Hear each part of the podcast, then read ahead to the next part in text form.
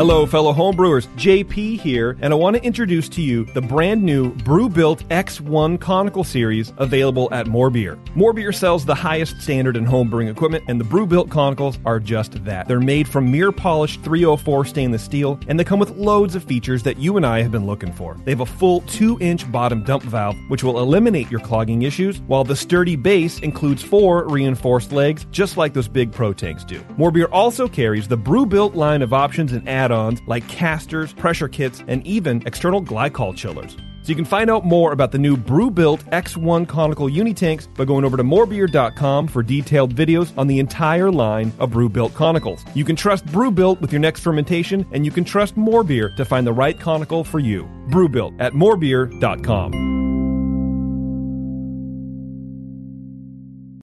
This episode is brought to you by Shopify. Whether you're selling a little or a lot, Shopify helps you do your thing, however you cha-ching. From the launch your online shop stage, all the way to the we just hit a million orders stage. No matter what stage you're in, Shopify's there to help you grow. Sign up for a $1 per month trial period at shopify.com slash special offer, all lowercase. That's shopify.com slash special offer. The Brewing Network Sunday session is brought to you by More Beer, featuring the new easy to sanitize threaded diffusion stone. Check out the new threaded diffusion stone at morebeer.com. Item number keg 590. We bought Dogfish Head's old brew house. They just have a more of a connection with this living organism. And let me tell you, that was a piece of shit. Well, it doesn't help that we got like 12 dudes in here. I feel like Sam bent me over. Probably preferentially, I think you'd be naked the entire time. Sam's a walking boner. Well, don't get used to it. Going right now. I don't get those cues that well. Maybe because I'm not freaking gay. Sometimes you need to take a step back and just go. You're kind of small. I climb in that manhole pretty easy. In defense of your wiener, your balls are gigantic. No. Seriously, weird Oh, um, sideshow big. Sweet God. Now, live from the Brewing Network studios in Northern California, this is the radio program for home brewers, craft brewers, beer lovers, and beer geeks. It's your only source for live beer radio that brings expert brewers together with, well, expert drinkers. This is the radio program with a head on it. This is The Session.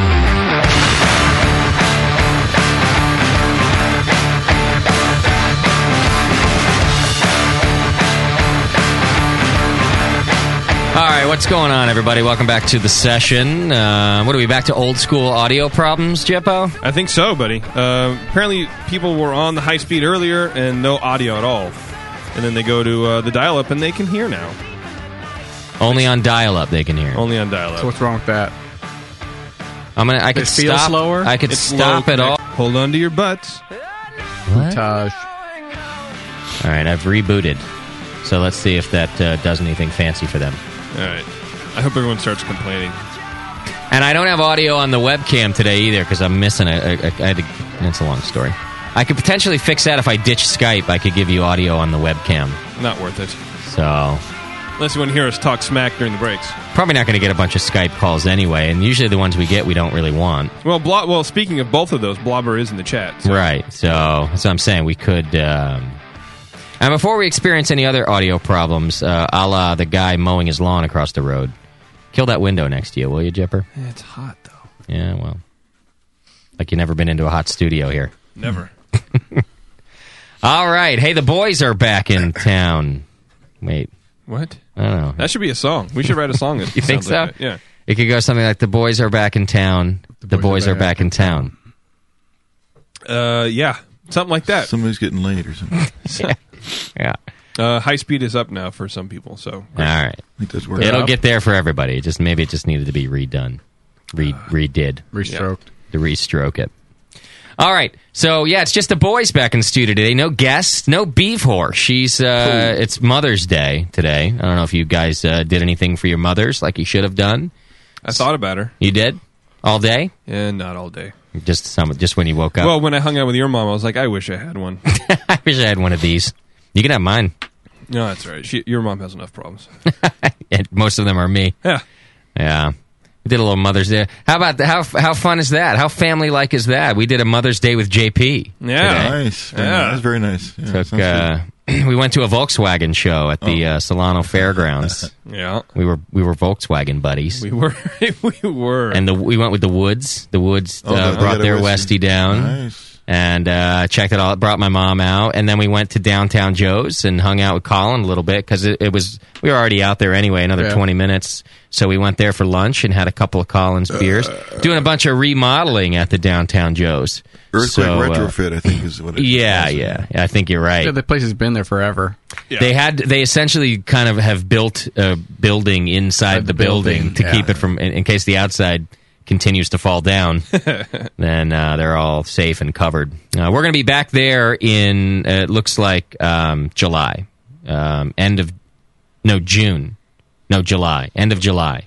End of July. Oh, end of July, we're going to be doing another Downtown Joe's remote. So we got some some time on that. You guys got some time to plan and come on out.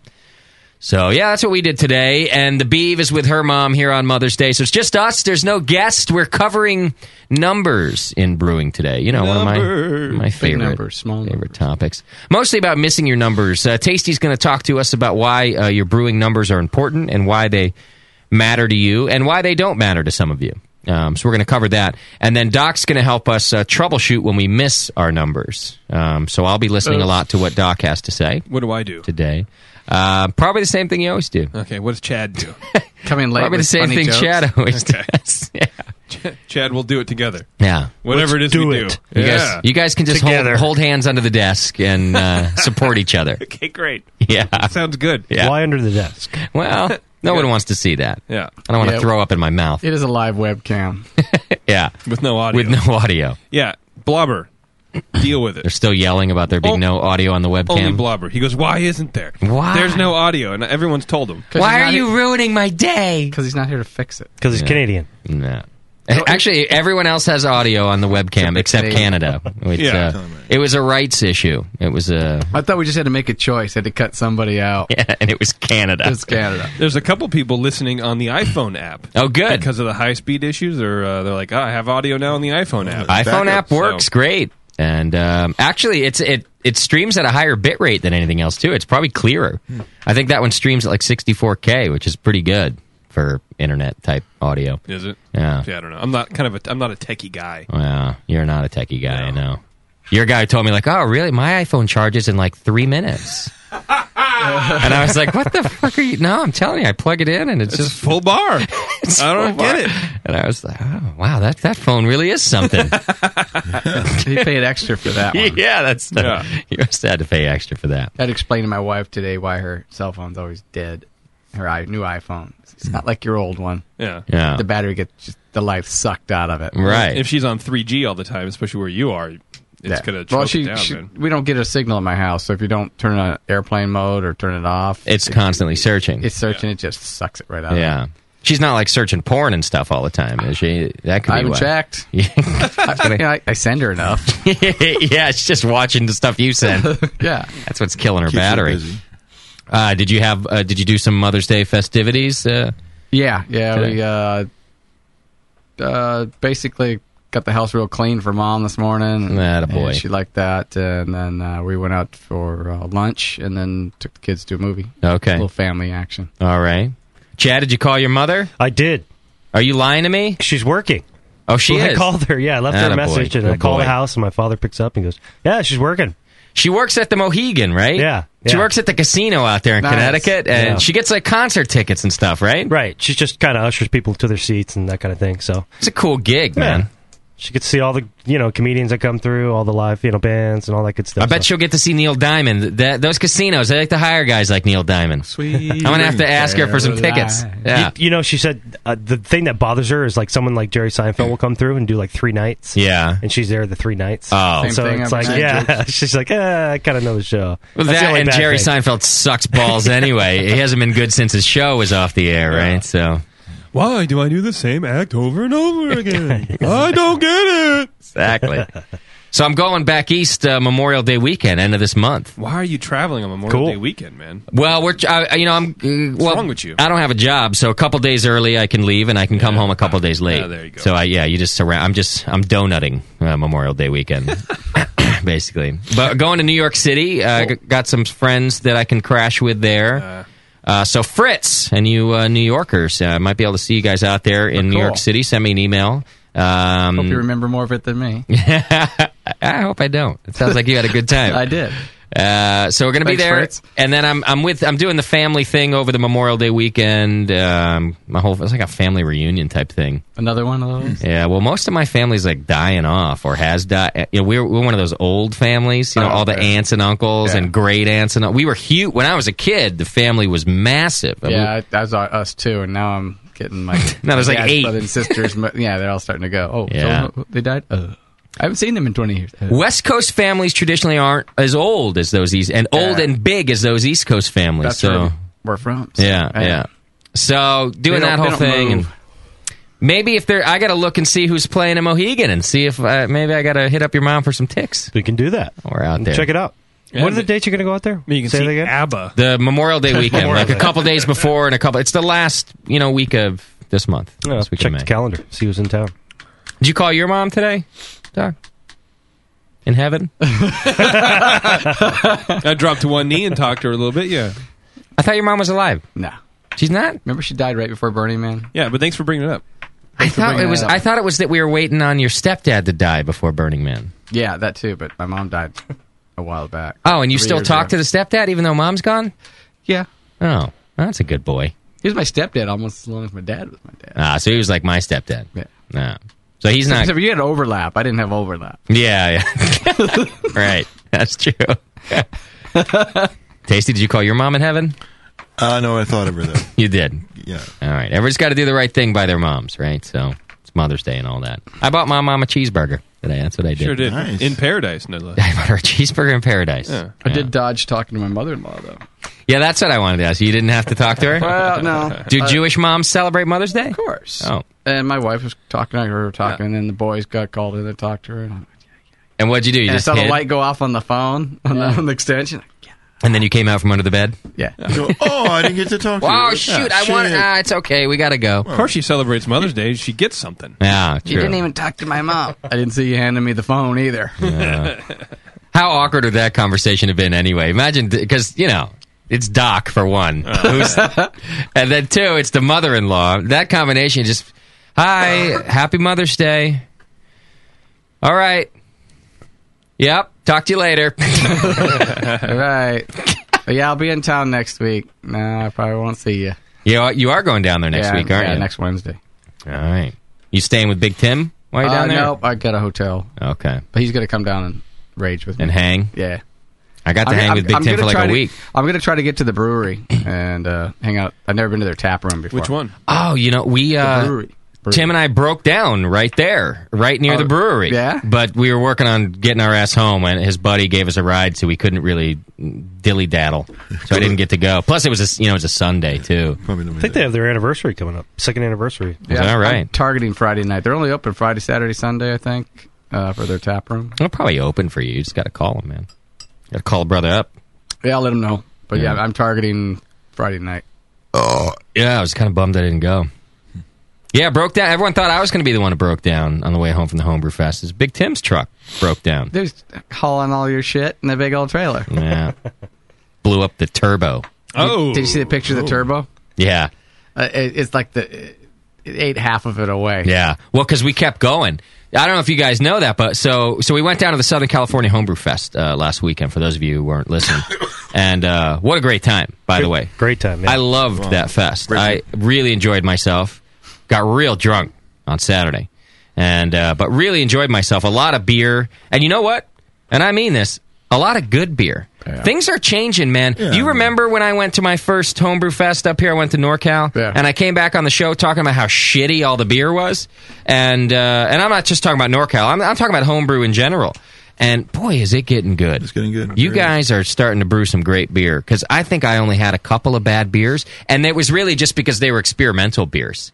like people adding weird stuff to Stuff it that just didn't to, work just to out. try it out, and it didn't work out. So even that, I wasn't disappointed. It wasn't like I was given a, a pilsner that was shit. You know, I was Right. given some really good beers. So I had a lot of fun down there meeting people, and uh, Big Tim went with us. And then, yeah, on the way out of there, so we broke down. Well, we started to break down like two miles outside of Lake Casitas, you know, right where we camped. But Big Tim's like, well, we're just going to go till she won't go anymore. And fuck, did we make it a long way? We Yeah, made it you all the did. way down to basically Placentia, uh, Yerba Buena, Yerba Linda, Yerba. Yerba Linda. Yeah, we made it to right there. And at that point, w- it just starts pouring white smoke out of the back. Uh, the, a cop ended up pulling up to us after we had pulled over, and he's like, "Yeah, we got about three phone calls about your smoke. Glad to see you're not on fire." Um, you know, you got like you got, they got those like gross polluter phone calls from us because I don't know what the deal is, but It's all apparently steam. It's fine. It's just steam. Uh, But it, do these people need to turn you in? I know. I've been turned in before too. I used to drive It- a it's not like you were meaning to do that. exactly. Well, they might have thought that in my last. oh yeah, you car. drive everywhere like that. It was like I was driving an '87 Cutlass Supreme. Oh, Yeah, okay. cutty. Mm-hmm. Mm-hmm. Drop that cutty. A baby. gutless. Yeah, and I blew I blew a head gasket. Oh, kept yeah. going, you know. Those things are Oh. t- you can keep going. Fuck it. And yeah, blowing white smoke everywhere. I got called in. I got turned in. Yeah. But you're right. It was a one day thing, and like I do that all the time. Yeah, Yeah. like you drive everywhere like that. It's, sp- it's supposed to do that. Yeah. So yeah, I guess once the turbo goes out on a diesel, it just starts smoking like mad. So it's pretty ugly. But I'm telling you, Tim pushed that thing. We made it a Yeah, he couple said hundred it- miles. Whatever, like that. it's broke. It's broke. And Yeah. It just keeps going. Yeah. kept going. Anyway, it was a good time, and uh, I don't know about you guys, but I'm ready to go back to that fest already next year. that's a good I time. say we put it on the calendar, and uh, I think the only reason we haven't gone in the past is it's usually Boonville, but they switched the weekends this year, so we went for it. And uh, Yeah, it is usually Boonville weekend. you know what's different about the SoCal Fest I found um, from the Northern California Fest, and I didn't, I couldn't figure out why at the time, but I think I've figured it out now. But so after the day's over, everyone just goes back to camp and passes out, like done. I mean, that place was a, a it was a morgue at by by like 9, 10 p.m. Right at NorCal. You know, you come back, you get yourself some dinner, and then you keep right on raging Yeah, you into go- the wee you go hours. Find the next campfire and just keep raging. Well, I figured it out. I'm pretty sure it's just because there's a hell of a lot more beer. There's about three times the amount of beer to try. There's more clubs down there and, and more Yeah. people going to it. So we all just drank a hell of a lot more. Everybody did. And so by the time you get back to camp, so I was feeling pretty rocked when we were packing up down at the fest site and then heading back to camp. I, you know, I sat down in the Shadilac, feeling pretty drunk, feeling good. When I got out of the Shadilac five minutes later at camp, I was drunk as a skunk. I came stumbling into Tim's trailer, and he just looked at me like, "Oh, have another one, Justin." Fed me some lasagna, and I passed out. That was that. But I think, do you agree with me? Do you think it's Yeah. because of the amount of beer there is to try? Absolutely, and every club had these like elaborate kegerators, you know, or whatever. They just brought these club bars, bars, and it Right. was- so yeah, I mean, tons Those of are beers the on taps, tap. I mean, just accessible, easy. Yeah. You walk right up, get whatever you want, and it's everywhere. I must. So you're right. I must have tried fifty Crazy. beers. I think I tried more beer at the SoCal Fest than I do at GABF. Mhm. Partly because we weren't working. I love going to fests and not working. By the way, this should be a new thing of ours. uh, I just got to hang out and meet people and drink beer. We should. We, I should have put this in the business plan a long time ago. Hey, how, how was Push's Bacon Hellas? Unbacony. Really? Poor bastard. So so push, and I don't know if he's listening. He can call and tell it better than me. But so he, he spends the, the couple days before uh, the SoCal Fest making a what's it called a tincture. Is Yeah. that pronounced right? Yeah. Making a bacon tincture to put into his Hellas, but he wasn't going to tincture the beer until he got to the fest. So he put the he put his his uh, you know in- in his- jar his glass? of tincture. Yeah, he put the no. He was going to do it in the keg, but for some reason he wanted to wait till he got to SoCal. I don't know why, but he put the jar in his trunk and drove down. Well, it knocked over and he lost half of his bacon tincture. His bacon tincture all over his trunk? I think so, or wherever he Oh, lost my it, or maybe God. it was in the cooler. It could have been in the bottom Oh, of the okay. cooler. Hopefully it was contained. And so he just he threw in what was left, and I, I couldn't taste it. I Mm. didn't taste any bacon. I was real disappointed. I'm sure he was too. He spent all that time on the yeah. Well, that's too bad. Wow. yeah. He was gonna bacon a, a Hellas. I'm just wondering if a tincture's the best way to get the bacon flavor out of that. Just throw the bacon directly in. I think. yeah, right? there's other ways you can. Well, he do did it. that. to enter. Right. He entered nationals with it. Oh, he did. And he put the bacon right in it, and people were like, uh, you know, blah blah blah. There's uh, bacon bits in here, There are chunks and it's like of bacon, yeah. greasy and and I so, like that. Yeah. Why not? Yeah. Now, so I had a couple of Drew's beer. That this Oh, Drew- guy, this Drew this- Beecham? yeah, Drew Beecham. This man can brew. Yeah. And he made this um a mead with Michigan cherries. He put in it. Uh-huh. Yeah.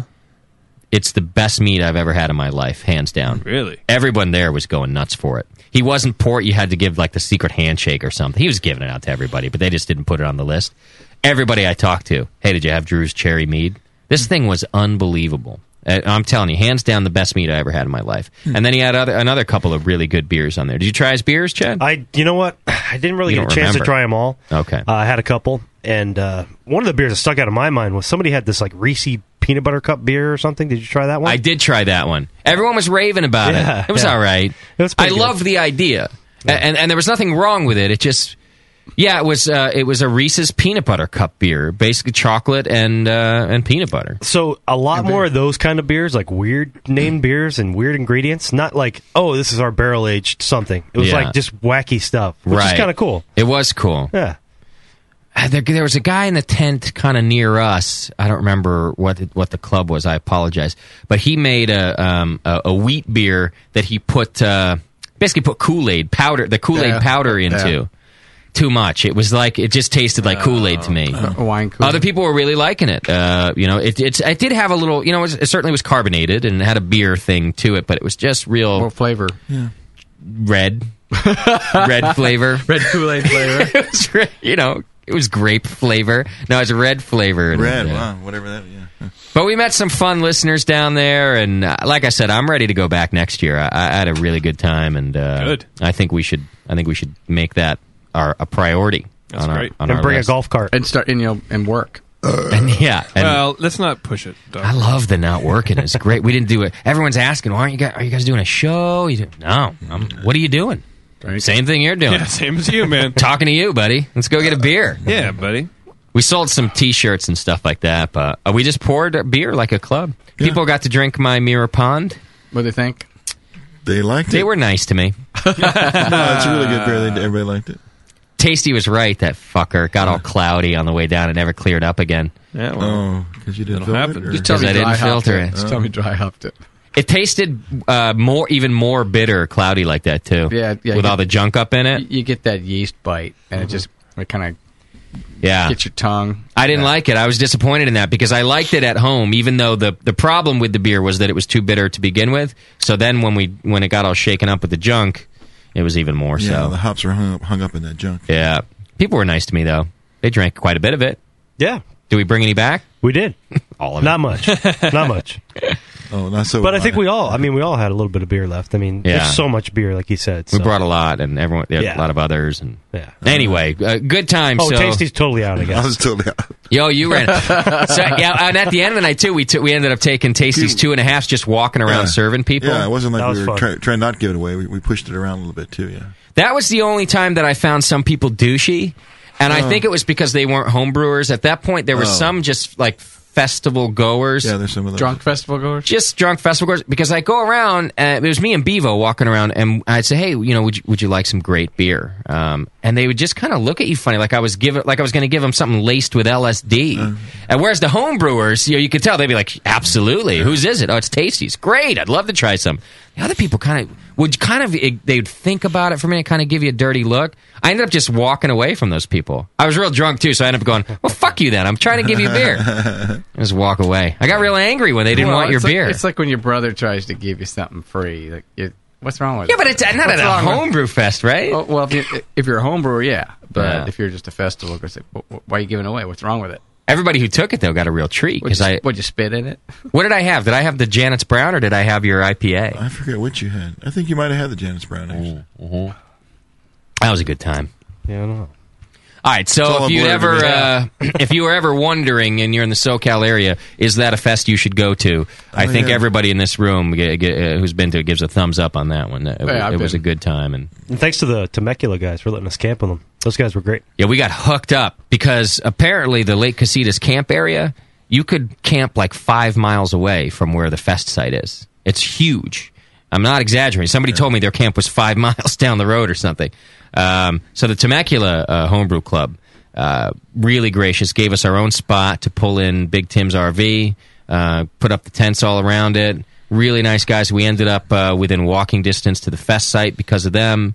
And cool guys. They hung out with us quite a bit on Friday night and Yeah. Nobody hung out on Saturday night. We all passed out together. Those guys were all gone. Uh, we were up pretty early too, nine a.m. or something. Camp was empty. I don't know. Those Temecula guys got Sunday things to do or something. They were gone by six a.m. Well, they Who went to knows? bed so early, you know. uh, That, Yeah. I had to get up early too. Good guys, though. So thank you to the thank you, Chad, for reminding me about that. Thanks to the Temecula Homebrew Club for putting us up and uh, putting up with us too. That was that was cool. That was very cool. At one point, uh, so on Saturday night, you know, we all pass out, and uh, I don't know what time Saturday morning, four a.m., three a.m., I don't know. Our stereo that's sitting outside just turns on, and it's le- it's cranked. It's on eleven and it's uh, and it must have been on for five minutes because my ass isn't going to wake up. Chad finally got up, shut it off, and and I think and I think uh, it, it just we don't we still don't know what happened. It just turned itself on. So it's satellite radio, so it probably lost the signal. Okay, and, then, it just came we back just on. assumed we turned it off because it was quiet. We went to bed. That's a good It's point. middle of the night, just pop on. so weren't people like cussing at you when you went out to turn it off? Uh, I yeah, thought you had some- said someone like people were like you fuckers. Yeah, like, what an asshole or something. Yeah, something like that. I mean, it was loud. We probably woke up the entire B area that we were in.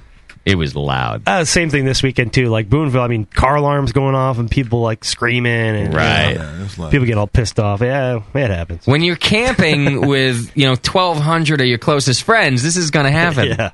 especially when you all passed out. Yeah, drunk. but that was loud, and I mean, no one moved. I was the only one. I was like, all right, god damn it, I'm getting up. Well, I, I was actually, waiting for it to turn off. I Somebody didn't like- hear it until you got up Oh. because then I heard you jump over me, and then I was like, "Oh yeah, what the fuck is that?"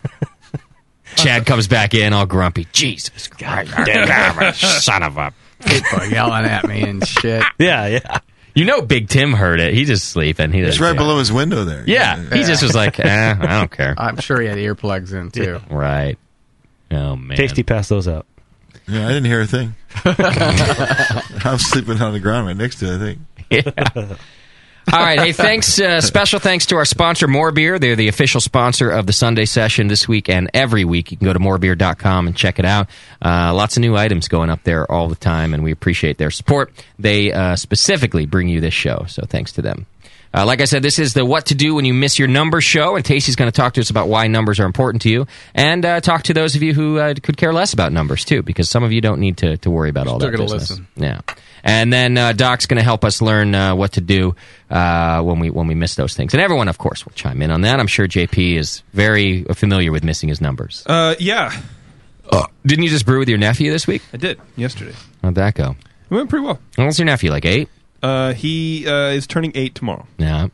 No, he's. Uh, Did you 20. brew his favorite beer for him? Yes, I did. You didn't burn him or anything, did you? I tried. Barley wine kind of guy. yeah. you brewed his favorite barley wine. Yeah.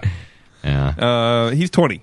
Oh, And okay. so we kind of made a oatmeal stout recipe and brewed That- it. that he It was can't fun. touch for a year? It's too Yeah. bad he can't drink it. Yeah. That, That's what a I tell him. shame. Well, he comes over and you know, look, uh, maybe when I'm not looking, he he may uh, get a beer every now and then. That would be wrong, though. I don't. I know, but I'm not looking. I, It's you not, know, you're, but you left it out where a minor can get. no, to it's it. in the chest freezer and it's locked, and he. Oh, yeah. So it's weird.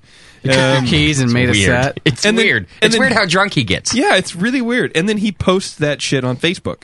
Right. He'll go like, "Oh man, this beer that my uncle." Ma- what is wrong with you? Yeah. dude? And he's got your panties on his head. Yeah. when He takes the photo. Well, they're more of like a, a thong, really, but Right. Yeah. All right. Hey, so there's the other thing I want to talk about before we get into our topic and the feedback. And I kind of like not having a guest because I just keep rambling. I don't care. Ramble. So how about the Brewing Network Club being in uh, first place right now in, uh, in Oh, the country?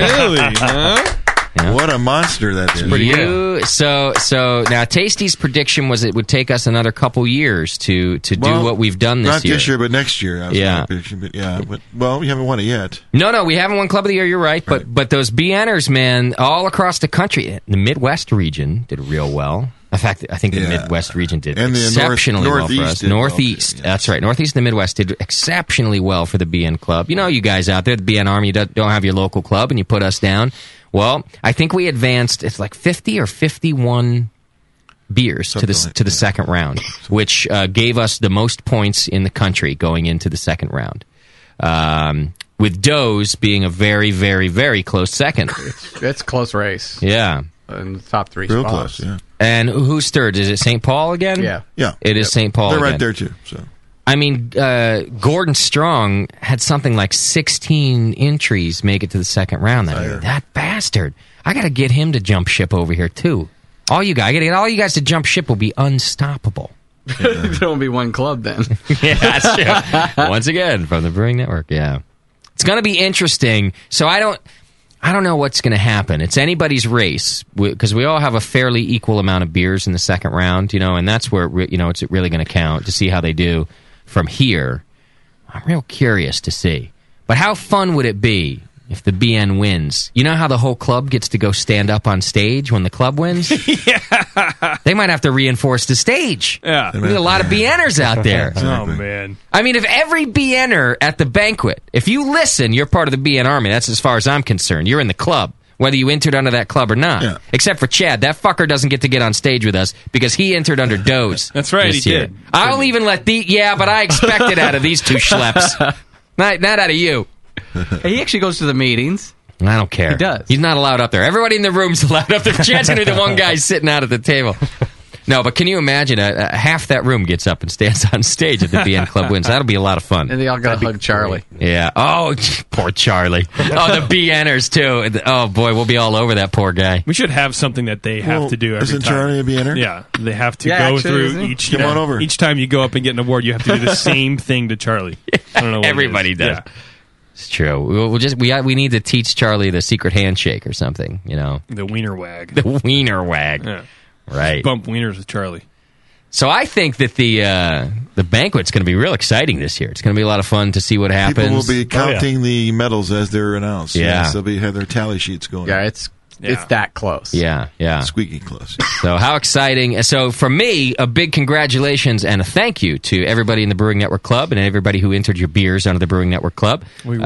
Congratulations on the great beer because this is cool. Yeah, and apparently you guys are brewing some great beer. Yes, that's great. Fifty or fifty-one beers, I forget what it is that made it to the second round. That's great. That's good odds right there, folks. Good odds. So let's see. That's some pride, though. I'm worried that if the BN Club doesn't win this year, they'll never have a chance again. Why? They'll change the rules? That's what I'm afraid of. I'm the rules afraid have already been changed. Well, Pete, you Uh. know how it's gonna. People are gonna bitch. I mean, they are gonna bitch about. Uh, But you can't blame the BN for that. It's not. They're just. It's the rules. yeah, it is just the rules, and people who are entering under this club do n- either do not have a local club or are not interested in their local club. We're their club, but it doesn't matter. You can be as rational as you want. You know that the shit's gonna hit the fan if the BN wins. or Oh, yeah. even comes close to winning. Oh, yeah. That's why I'm afraid if we don't win this year, that's it. They're gonna make rules that eliminate us from from the run. Well, they should have uh, club of the year and then internet club of the year. Then split it out. No, It's the internet. Come on, Come It's- It's, on. not gonna. I'm just saying. No, I don't like if that. They have an either. issue because we're a club. Just that's like that's like having the Olympics and the Special Olympics. I don't agree with that either. Put us all in one. That's true. You know, Usain Bolt and uh, retarded kid running together. yes. Caller, you're on the air. What's happening? Yo, caller. All right, good effort. I know what he was going to say. Uh, I was, he, I was- Yeah, go ahead. Thank he you, was going to Jason. say, uh, you know, the, the dynamic here is a little bit different than we understand it, though. We have 51 beers advancing in the BN.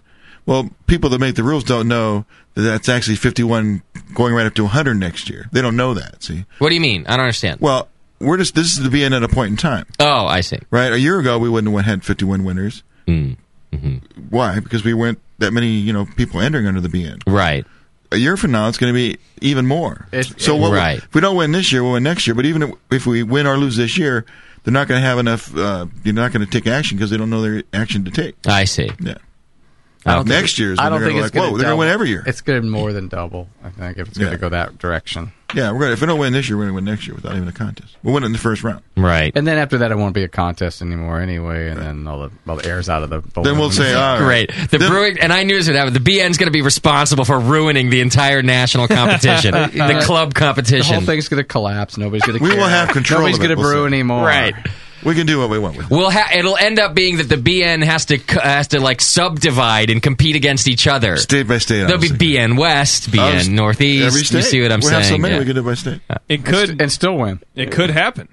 Legitimately, realistically, And the It- winner it for could, you know. 2057, BN Wisconsin. Putting the South Wisconsin. Yeah, Right, we had to yeah. split Wisconsin. Yeah. BN Southeastern, other side of the tracks, Wisconsin. Oh, it's Hmm. Yeah. gonna be a party. Yeah, so I'm looking forward to this uh, awards banquet. I'll tell you Could be right the now, closest one in a long time is what I'm saying. Yes, it'll be And fun. Let's enjoy it. Let's be fun. Be a lot of fun. All right. So I just wanted to talk about that a little bit. All right, BNA five tickets, uh, VIP tickets are sold out. You can no longer get in at the um, six o'clock. Is it six o'clock or is it seven o'clock? Yeah, when did when did that sell out? Sold out a couple weeks ago, actually. Who got the last one? I don't know. I didn't look. It's my mother's department. She does all the shipping, you know. You're looking in your mother's department.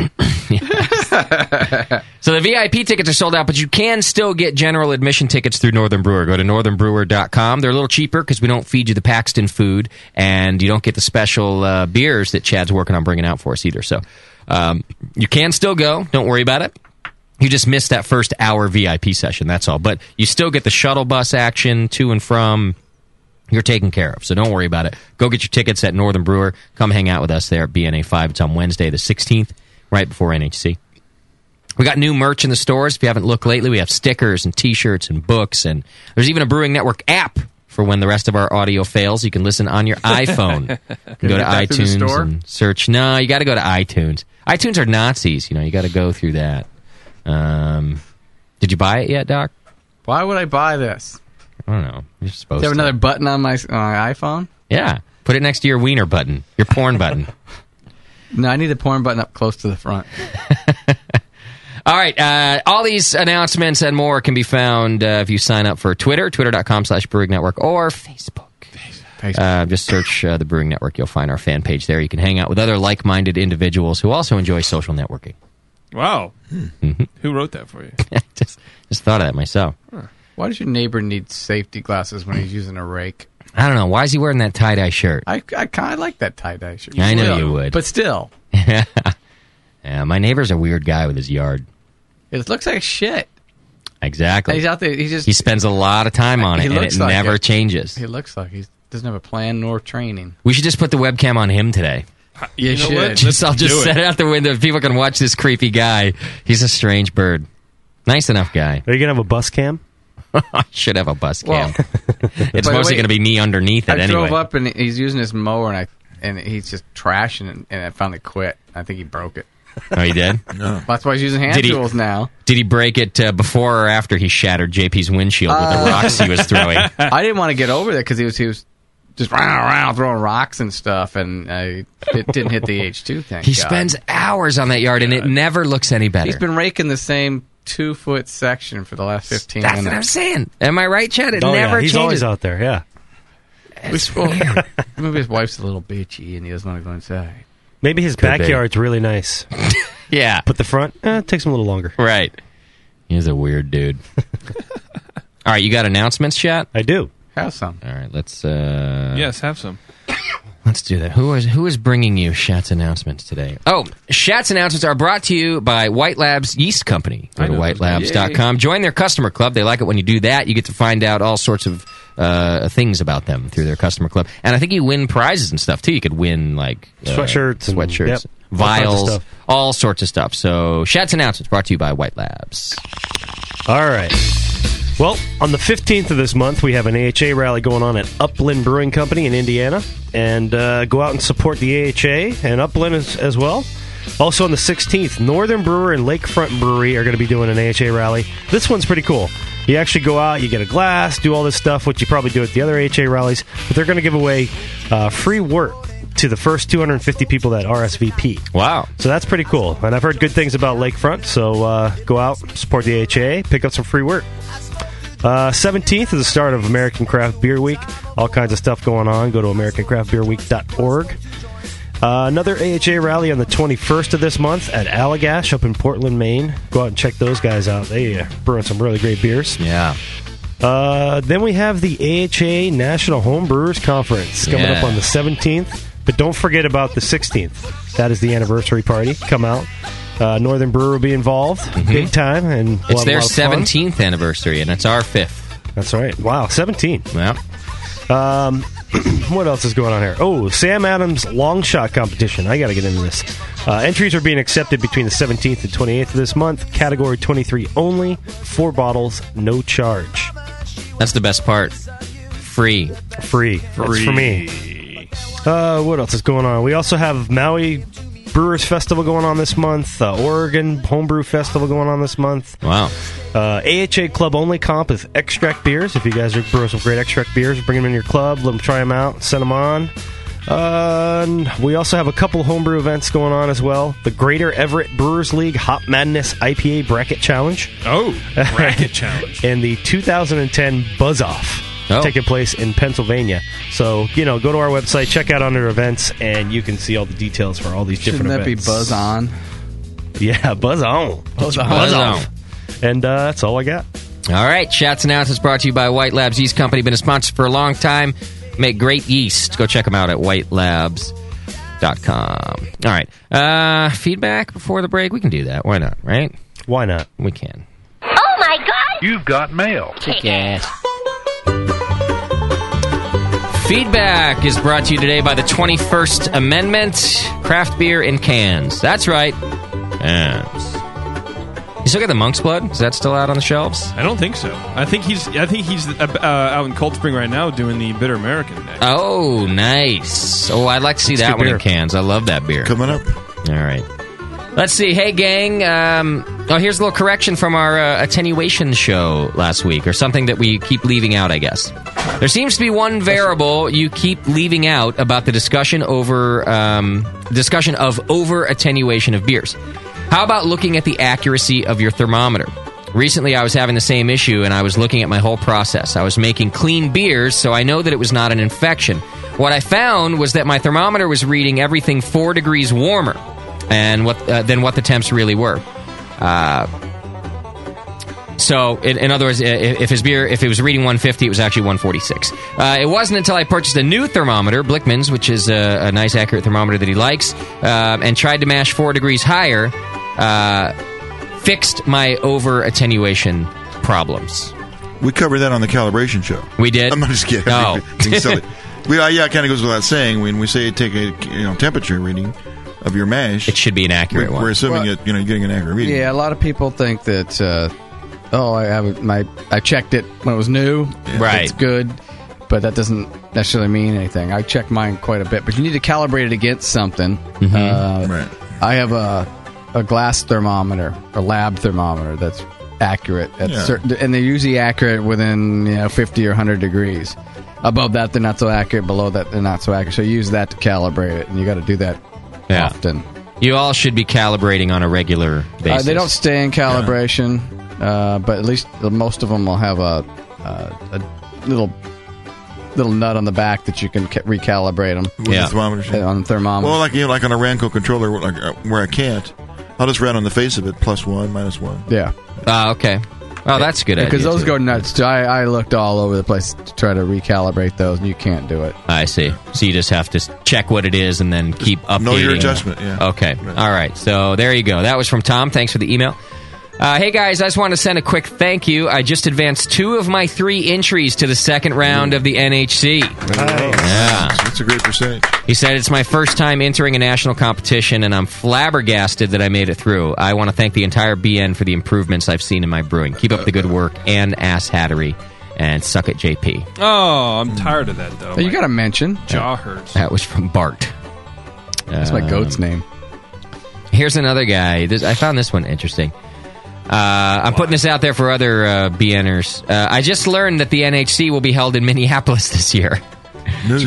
Don't bust my balls too badly for catching the info late. I've been making my way through the archives and I don't catch the live show. Um, in addition to that, I live in Saskatchewan, Canada, so NHC is a bit off the radar. Hey. So he says, My reason for emailing is that a friend and I would love to make the 16 and a half hour drive from our home city to the conference, but we've missed the boat and the full conference packages are sold out. Uh, I don't want to drive that way if I can't get the whole package. So I'm wondering if anyone at the BN knows of someone who needs to part with a couple of passes. Um, if I- not, do you have any suggestions or ideas of where to look? Uh, I see a lot of people that you know when it gets closer to it, especially they they got to bow out for one reason or another. Uh, look on the forum, ask on the forum. There's several forums out there. Yeah. Um, also uh, on the the AHA homebrew uh, Yeah, their daily, uh, email thing. Yeah. Uh, same thing. Just put it out there that you want you want to buy them, and, and there's some people that are thinking they're not going to make it and stuff. So if you do it early enough and often enough, you'll probably get uh, a couple of setups. on Yeah. Well, and definitely the AHA forum too. It's getting more active now. It's a new forum over there on their new website. Check that out. Like Doc is saying, certainly our forum is going to have tons of people who have tickets that you know may not be able to go or at the may- end. So- maybe they bought two sets. Or, you know, they got bought a set, and maybe their significant other can't go, or the brew partner can't go. So, right, uh, it's not out of the question that you're not going to get uh, uh, a set of tickets for it. All right, so that's from Dave. Dave, uh, go to the forums. You should be able to find something. All right, hey, let's see. Hey, Jay, just curious. With your election to the AHA governing board, can you still call out all the beer podcasts for being douchebags that they are? There are Or- no other beer podcasts. Or do you now have to play nice? You know, be a uniter, not a divider. P.S. JP's funny, but he still should suck it. Oh, hey, two mentions, Yeah. man. That's from Brian. I'm full though. I don't know. Do I have to be a uniter now that I'm on the? Uh, I doubt it. Nope. No, no, that's not part of the job. I don't think that any of that comes up in the uh, AHA discussions. Can you be impeached? I don't think so. Uh, Right. You got a two-year stint, right? Yep. Three. I think three. Is it? Could be three. Uh, you're stuck. They're stuck with you. Yeah, they don't have any impeachment proceedings. Well, they don't care. I, they'll let me do whatever I want They- they to do. just I hang- guess the question is now that I'm in an office like that, though, am I supposed to be a nice person? And I think I'm generally nice. I'm just honest. That's all. I don't like to say thing. I like things that I don't like. Um, Were there guidelines given to you somehow, somewhere? I don't think You so. know, like how to conduct yourself. there are. I'm, s- there are bylaws. I'm supposed to read them. I have to get to that. you need somebody naked chick reading them to you. That's Yeah. Then I'll pay Then- attention then to you'll pay those guidelines. attention, yeah. Otherwise, it's probably not going to get done. See, I like Doc. He learned his learning disabilities early on, and he didn't take them on as disabilities. He just adjusted his study habits. It's adaptation. Yeah. Right.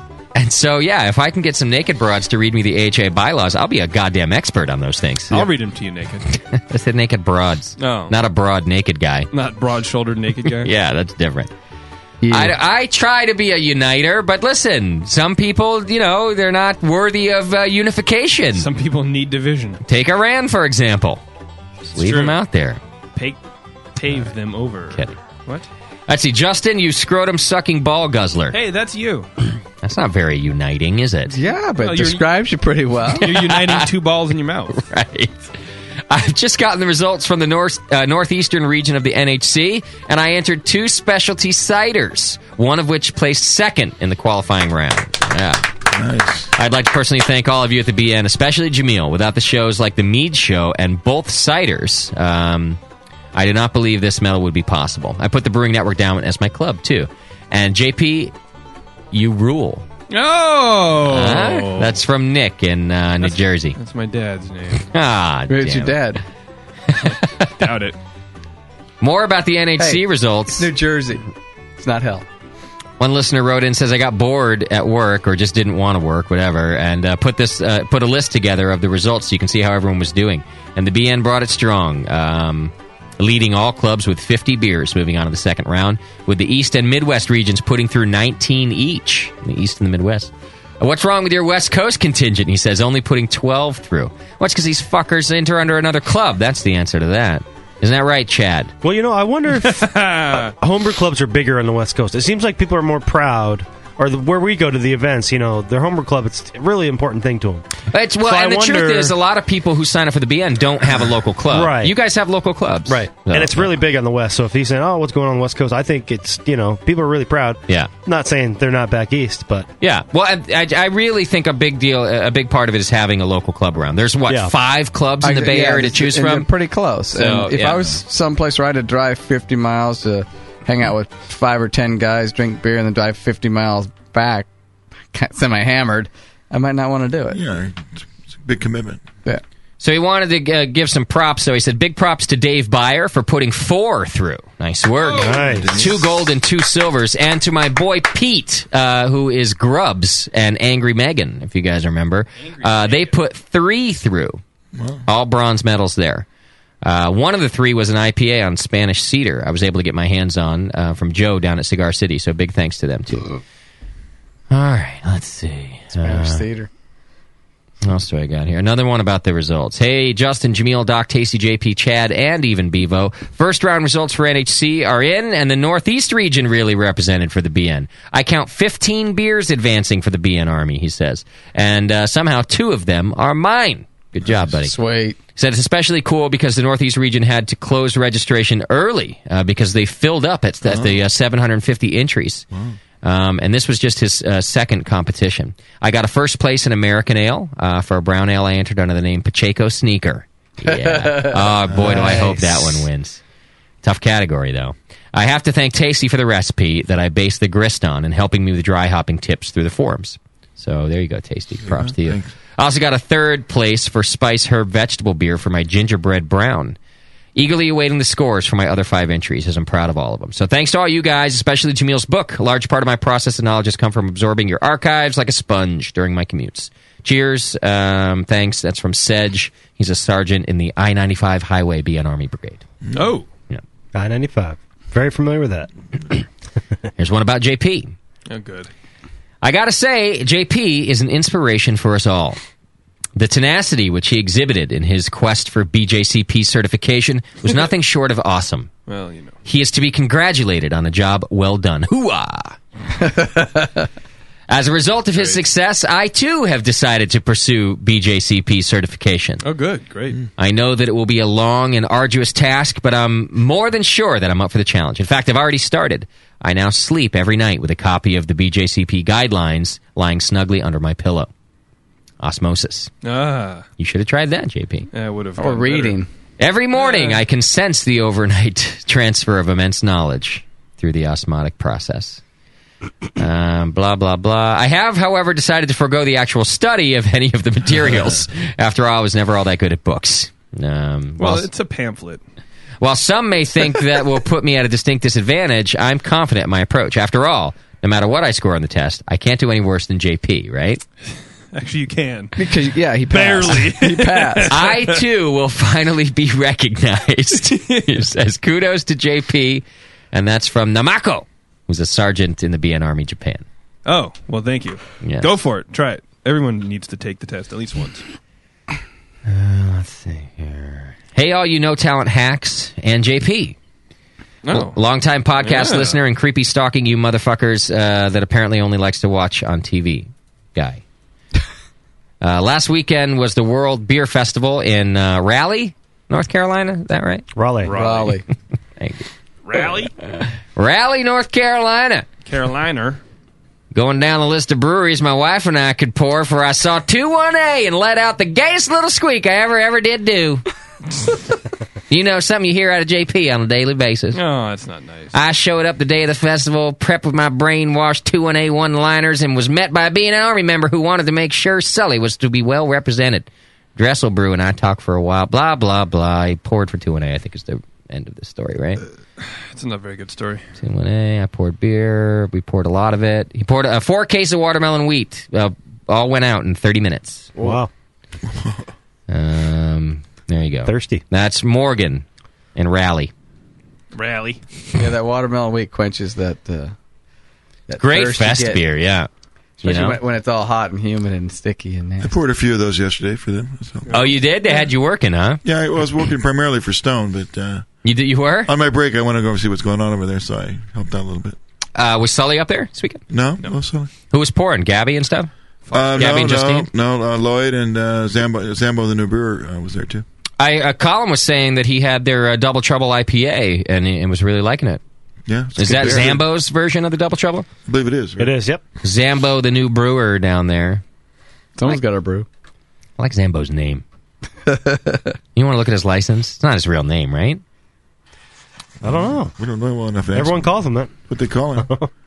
Is that a is that Good a question. name in any culture? Like a actu- is that a proper name? And uh, His parents were probably hippies. Don't know. He's or, from LA. or, or circus people. Is that a proper name in L.A.? I'm pretty Yeah, sure. it probably is. it really could be. They're the big hockey fans. It's just one name, you confused know. Hockey fans. Yeah. Speaking of hockey fans, We'll call 'em Zambo. How about the Sharks, huh? Did you guys make it? Yeah. Third round, baby. Third round. Nice. Good job. I did a great job. It's about goddamn time, huh? Yeah. I have, Yep. an- I have an- another announcement real quick if you want to hear it. All right. Uh, Nico Brew had their kid this morning at 3.30 apparently. Is that right? Yeah. So What do you have? congratulations to them. A Good boy. job. Yeah. Which good for him. Way to go. Yeah. I, I don't think I could raise a girl. Hmm. Yeah, so anyway, there you go. Why would you Nico have? Brew. Why would you have to raise his baby if it was a girl? But you've seen Raising Arizona. Be kind of like that. I Maybe would- I would Nathan. Take it. Maybe Nathan needs some huggies. Gotta help out baby Nathan. that was a good movie. Is that was that what's his name's last good movie? Yes. what's what's that fucker's name? Nicholas Cage. Yeah, is that Nick Nick Cage's last good movie? Raising Cage. Arizona. Oh, yeah. Easily. Well, Face Off. Well, he wasn't in Face Off. Uh, He was, and that Actually, wasn't good. Wild at Heart was good, but I don't know if. All right, I didn't really care. What, you didn't like Con Air? Oh, Con Air. oh man. All right. Whew. Take all this money and these here huggies. That was a segment, huh? That was a segment. I'm gonna go have me some 22 point beer from Doc. Yeah. Here at this here break, Only the goods. and then after this here break, we're gonna come back and talk about numbers. Numbers today, missing your numbers and Good mathematical numbers, things. bad numbers, and everything in between. Hang in there. It's the session. We'll be right back.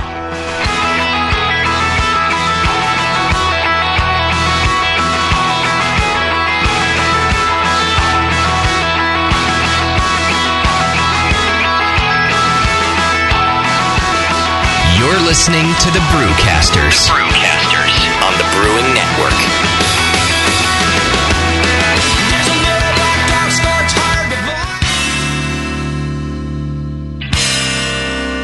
This month, More Beer wants to introduce you to Ryan Bartow, head of customer service at More Beer. Working at More Beer means a lot to me. There's nothing better than being there where, where everything comes right in. It's a pretty fun job. Here are Ryan's top five more beer innovations we can't brew without. Yeast starters, I like to use a 5,000 milliliter flask. Uh, of course, you can't do anything without Star Scent. Pro Mash combined with uh, a refractometer are always there on brew day. And then, of course, the inline thermometer. It's a new product we're releasing this month. All of Ryan's favorites are on sale this month only. Check out Ryan's picks right now at morebeer.com. Boy, my wish for the people that trust me is, is just that they make great beer as a result. Uh, I- I'd love to see everybody making uh, good beer that finishes out. Fermentation is what it really all comes down to. Hurry to morebeer.com for the best innovations and people in homebrewing. Morebeer.com. Nico, listen, our lawyers said that we had to do this for one hour, and after this, we don't have to talk to each other for three more months at the, to the next meeting. Kids, Come on, let's get out of here. I'm supposed to have more lines. I'm the professional. hey, it's Sully. And I'm Nico. And we opened the 21st Amendment 10 years ago at 563 2nd Street in San Francisco, just two blocks from Giants Park, to make great beer and have a great time doing it. That's right, because to us, the 21st Amendment is more than just the right to make beer. It's the right to experiment, to be innovative, and just do things differently.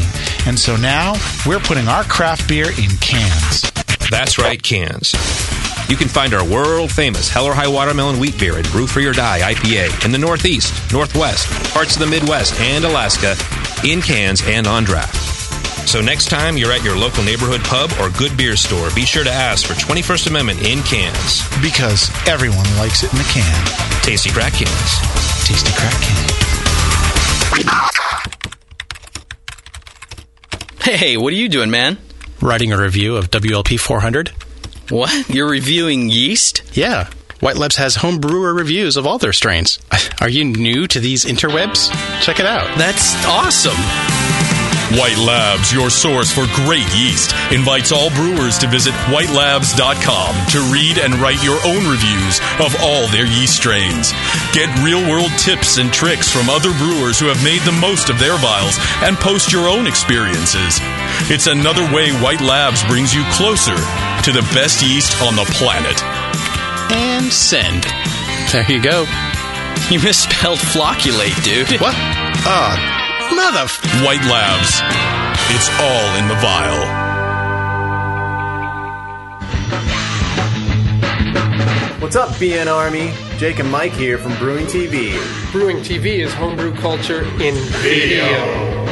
asking the big questions who and why. We leave the how to the tubby know it alls. Check us out at brewingtv.com. The first webisode drops May 7th. Like Crosley's pants in a Louisiana jail cell.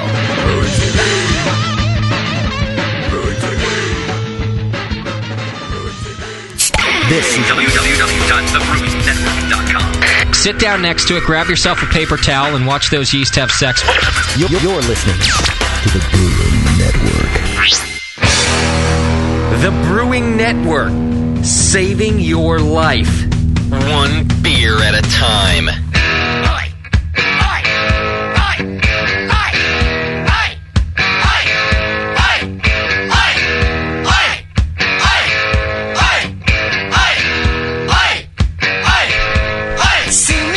So did you guys see the new uh, brewing TV video that that episode their first episode yeah, I, posted? saw, I this watched week? it this afternoon before I came over. What a piece of shit, huh? Another f- shitty. No, I'm kidding. It was actually really great. Pretty good. I I think people just expect me to not like every other. Uh, I I really liked it. Uh, we're a sponsor too, but um, I wouldn't be a sponsor if I didn't think it was good. Jake and uh, what's that other dickhead's name? Dawson. That's his name. Uh, Dickhead Dawson. Dickhead Dawson. oh, that you can have that, Dawson. I just gave that to you. That's great. Um, it's a really good video. They have good personalities on there and uh, pretty funny dudes. That Dawson guy actually cracks me up. Uh, who sent? Somebody sent. Oh, um, Adam sent me that. Uh, and uh, did you check it out? Uh, I just got my new computer up and it doesn't have speakers yet, so Oh, yeah. like, I couldn't. It's real good. It's real laid back, um, so it doesn't have too serious a feel. You know that kind of bothers me when people take this thing too seriously. It doesn't have any of that. Um, they're- they don't seem to be doing like uh, you know real like brewing instruction. They're just kind of hanging out and showing you what other brewers are doing. So the first episode's pretty cool because they go to a uh, uh, some guy's brew day.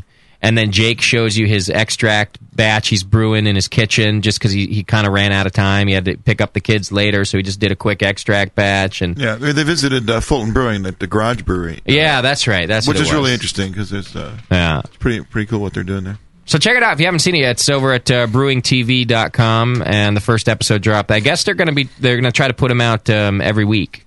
A new uh, putting out every week is a good thing. It's tough to do. Yeah. you know, right, JP? I agree. Um, I I liked it. I thought it was good. what? You watched it, right? No. Oh, I you haven't didn't watch the seen it video. yet. Oh, you No. didn't. I did. Check- didn't you send me the thing? You sent me a link too. Like, hey, have you seen this yet? You're not supposed to. What I was saying was I haven't seen it yet, and you're supposed to cover me by not seeing it because they're sponsors. Or Uh, we're sponsors. We're, they're sponsors. We're sponsors. They owe us. I don't know what's happening right now. Except that I'm very you didn't- lost and confused. You, JP's like that with with news and everything. He just reads the headline and sends it to me. Like, oh, you, check this out. It's great. Yeah, did you watch it? No. No. What am I going to do? Watch it? I count on you to give you me the thing. It's it's good though. Go check out Brewing TV. And uh, did you watch it yet, Chad? I have not. Yeah, check it out. It's No. good stuff. I hope they can put out an episode every week because uh, it really, uh, in all seriousness, it gets tough. Video editing and all that kind of stuff. Audio editing is tough enough. Putting out. Yeah. So tough. good luck. All right, today's topic we're going to be talking about uh, some brewing numbers, and uh, Tasty's going to explain, uh, you know, why you would or would not care about brewing numbers, and then a little bit later, Doc's going to help us. Uh, everyone's going to help uh, with some troubleshooting of what happens when you miss your numbers because we've all had that happen. Some of us more regularly than others. Um, so, so Tasty, you know, what kind of numbers are we talking about here when I say brewing numbers, and and why are they important? Well, you know, the, the numbers are really just another way of stating, uh, you know, c- controlling the brewing process to to know, you know, know what's happening when and why it's happening and what and uh, and to uh, somehow at some point achieve brewing consistency because. You know the, the commercial beers that we become to know and love. I mean, that's that's their bread and butter is, is the consistency.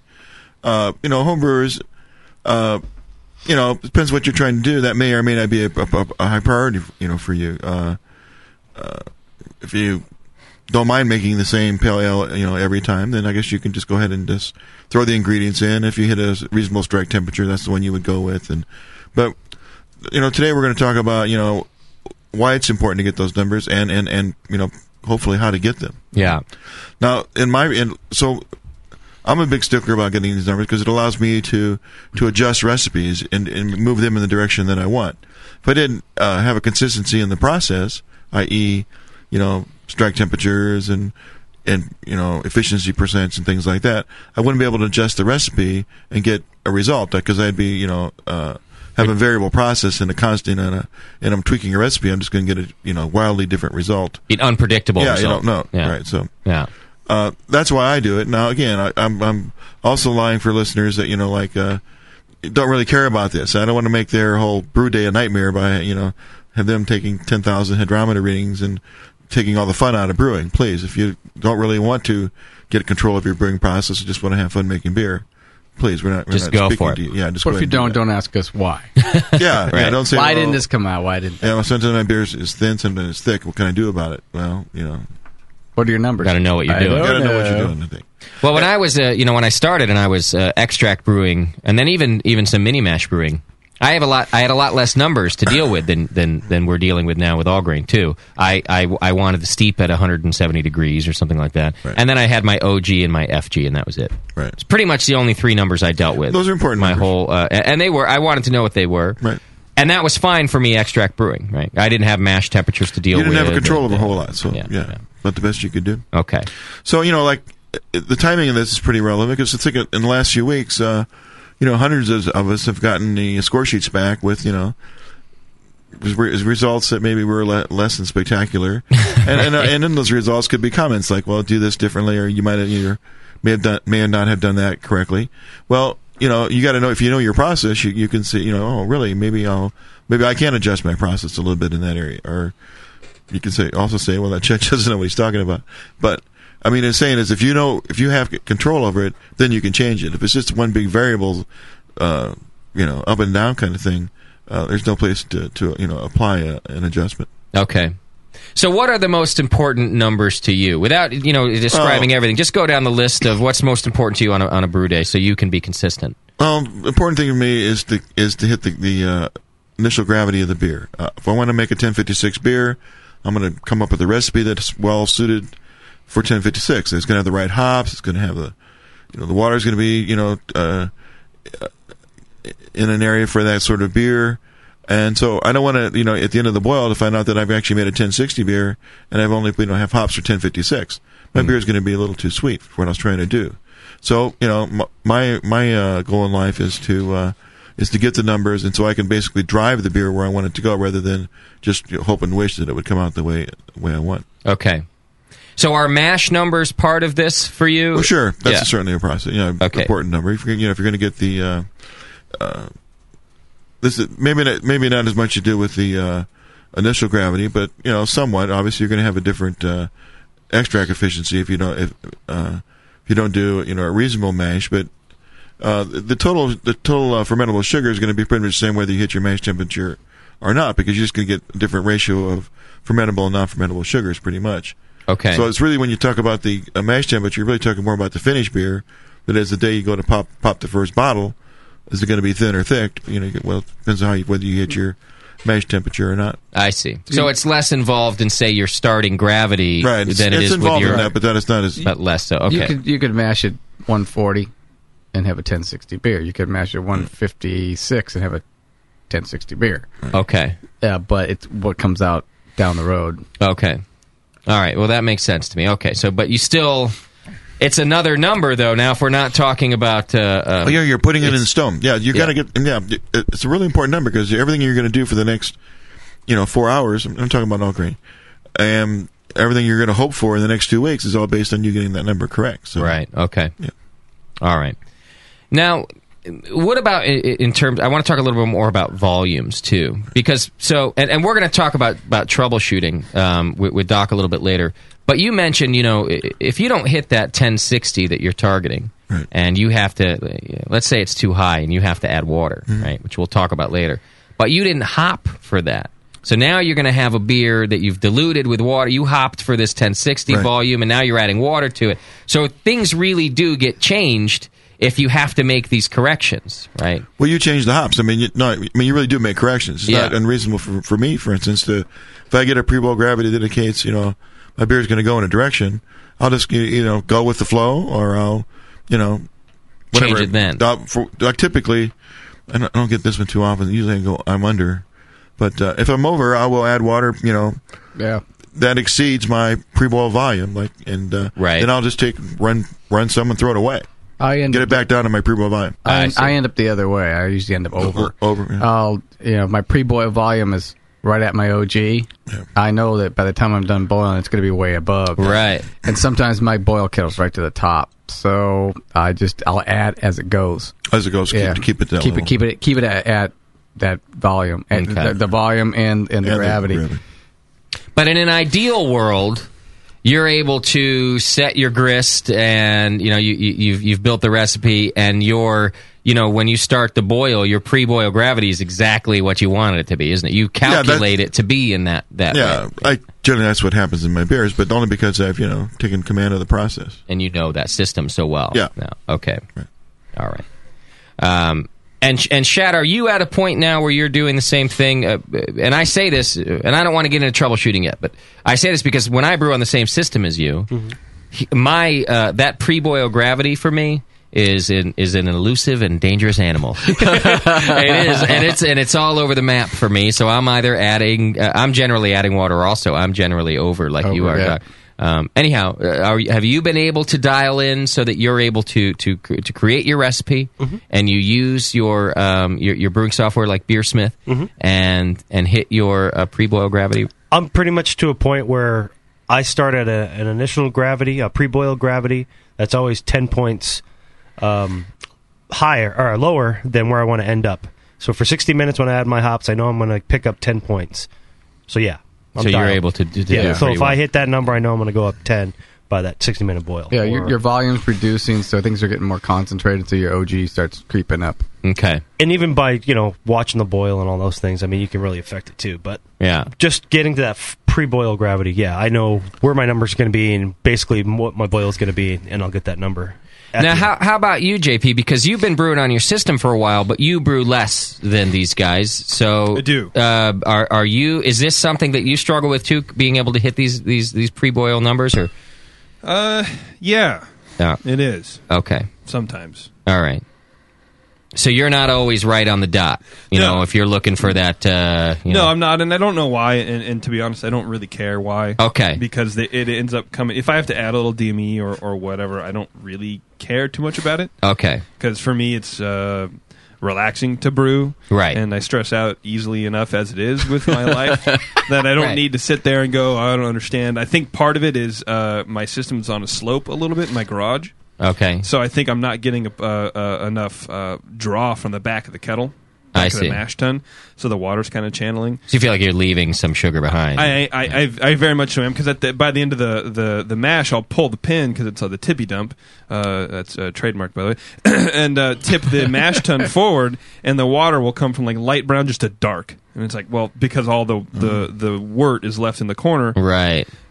Uh, so you know, I'm on a because I'm on a slope. The water is taking the path of least resistance. It's kind of just gravitating towards the the spigot and not really getting in the corner of the mash tun. Um, Okay. Uh, pull a pin, tip it the other way, and put the pin back, and it'll be at the good angle. I do. Oh. I, I I mess with it, and and I, I hit it most of the time. L- Yesterday, I hit it just fine. I hit that. I hit that shit. son. So you're a good example, JP, a- and and so am I uh, of the kind of brewer who, um, y- you know, you want the numbers within a range because you Yes. certainly want the beer to turn out, you know, uh, the the style of beer you were trying to make. Yes. But you don't care if it's not identical to the last porter that you brewed, for example. I I care enough to notice and to think about it and go, oh, and then I just don't stress out about Then it. you just leave it be after that. I see. yeah, because uh, because I, I'm a process brewer. Uh, I, you know, I kind of I know my process, and I'm fine with it, and and uh, the beer is drinkable enough for me. Okay. and uh, that's really what I'm after as a home brewer. I don't need to to really dial it in or obsess over one particular thing and move on to the next. Um, when- Yeah. and homebrewing is great because you can do that. Okay. I just like I don't even I still don't even make starters. Okay. You just throw Which in a I couple would like vials, to, right? yeah. Like four. Oh, you do? Yeah. Into a how many gallon batch are you throwing your four vials into a 10 gallon batch? It's a lot of yeast. Yeah. Yeah. It's free. Uh, Okay. What do I care? I'll do. 10. I steal it. What do Yeah. I care? Yeah. Shops closed late at night. I get the key, open that shit up. Now there's some, there's some quick math you can do. You get your pre-boil volume, get your pre-boil OG. Okay. And you can easily and you know how much you're going to boil off or what, what you got to boil down to. Right. You, you- there's some quick easy math you can do to know that you're going to hit your your uh, you know your final after boil OG. Is this where we refer to how to brew? Yes. Because the math is It- just it- it- right there. it's right there. It's- Exactly. it's- simple math. We've it's done these simple equations math. on the air before, and it just doesn't work Yeah. out. Just uh, No, it- open up how to brew, and you're right. It's a simple equation that even I. It's pretty figured much out. fifth grade math. Yeah. It's pretty Or uh, you I can failed use in something fifth like grade. Beersmith. Um, Um, it- it's also in uh, Ray Daniels' book, uh, Designing Great Beers. Designing Great Beers. It's in there too. And you bring up a good point of, as far as the volume too. Pre-boil volume, you know, getting that right is really important. Yes, you can you can oversparge and come out with way too much or way. Oh, too yeah, that's little. the f- that's uh, what I do is always collect a pre-boiled volume before I take any gravity readings whatsoever because you know I have uh, two goals. I want to make this beer at this gravity. I want to make this much beer at this gravity too. So Yes. I'm going for them both. So I might as well get the pre-boiled volume because if I don't, I'm not going to get the uh, post-boil volume. And I, I use a measuring stick that uh, I've, I've made that's calibrated to my kettle. Yeah. I just put the stick down there, how many lines that is, and that's how many gallons it is. And I know exactly what it's quick, it's dirty, it's Right. down. And, and then I take a quick quick hydrometer reading, or actually a refractometer reading, and then I know those numbers. And- Okay. And, and it just opens up the window where I'm going to. Got a chance to hit your point. I found uh, so on our more beer fifteen fifty. Um, y- my measuring stick for, for volume, and, and I know this is going to sound just half assed like most of my stuff, but I found it to be the most accurate for me.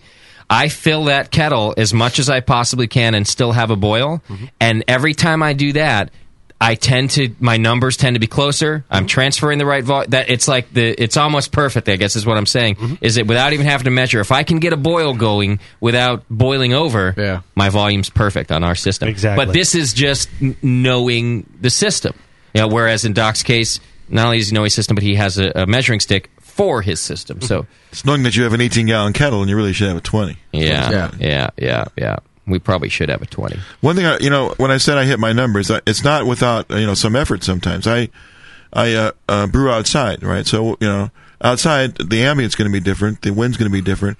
So when I, you know, when I hit my pre-ball numbers, volume and gravity, I still got a somewhat of a challenge sometimes to get you know to get the boil off that I'm looking for, you know, consistent from batch to batch. So I have to. Right. So I, I, st- I'll take a. Uh, a pre-ball at 90 minutes, and then I'll, at 60 I'll take another one, and then I then I you know figure okay based on the, the variables that I got going today, ambient, wind, you know daytime, nighttime that makes a difference.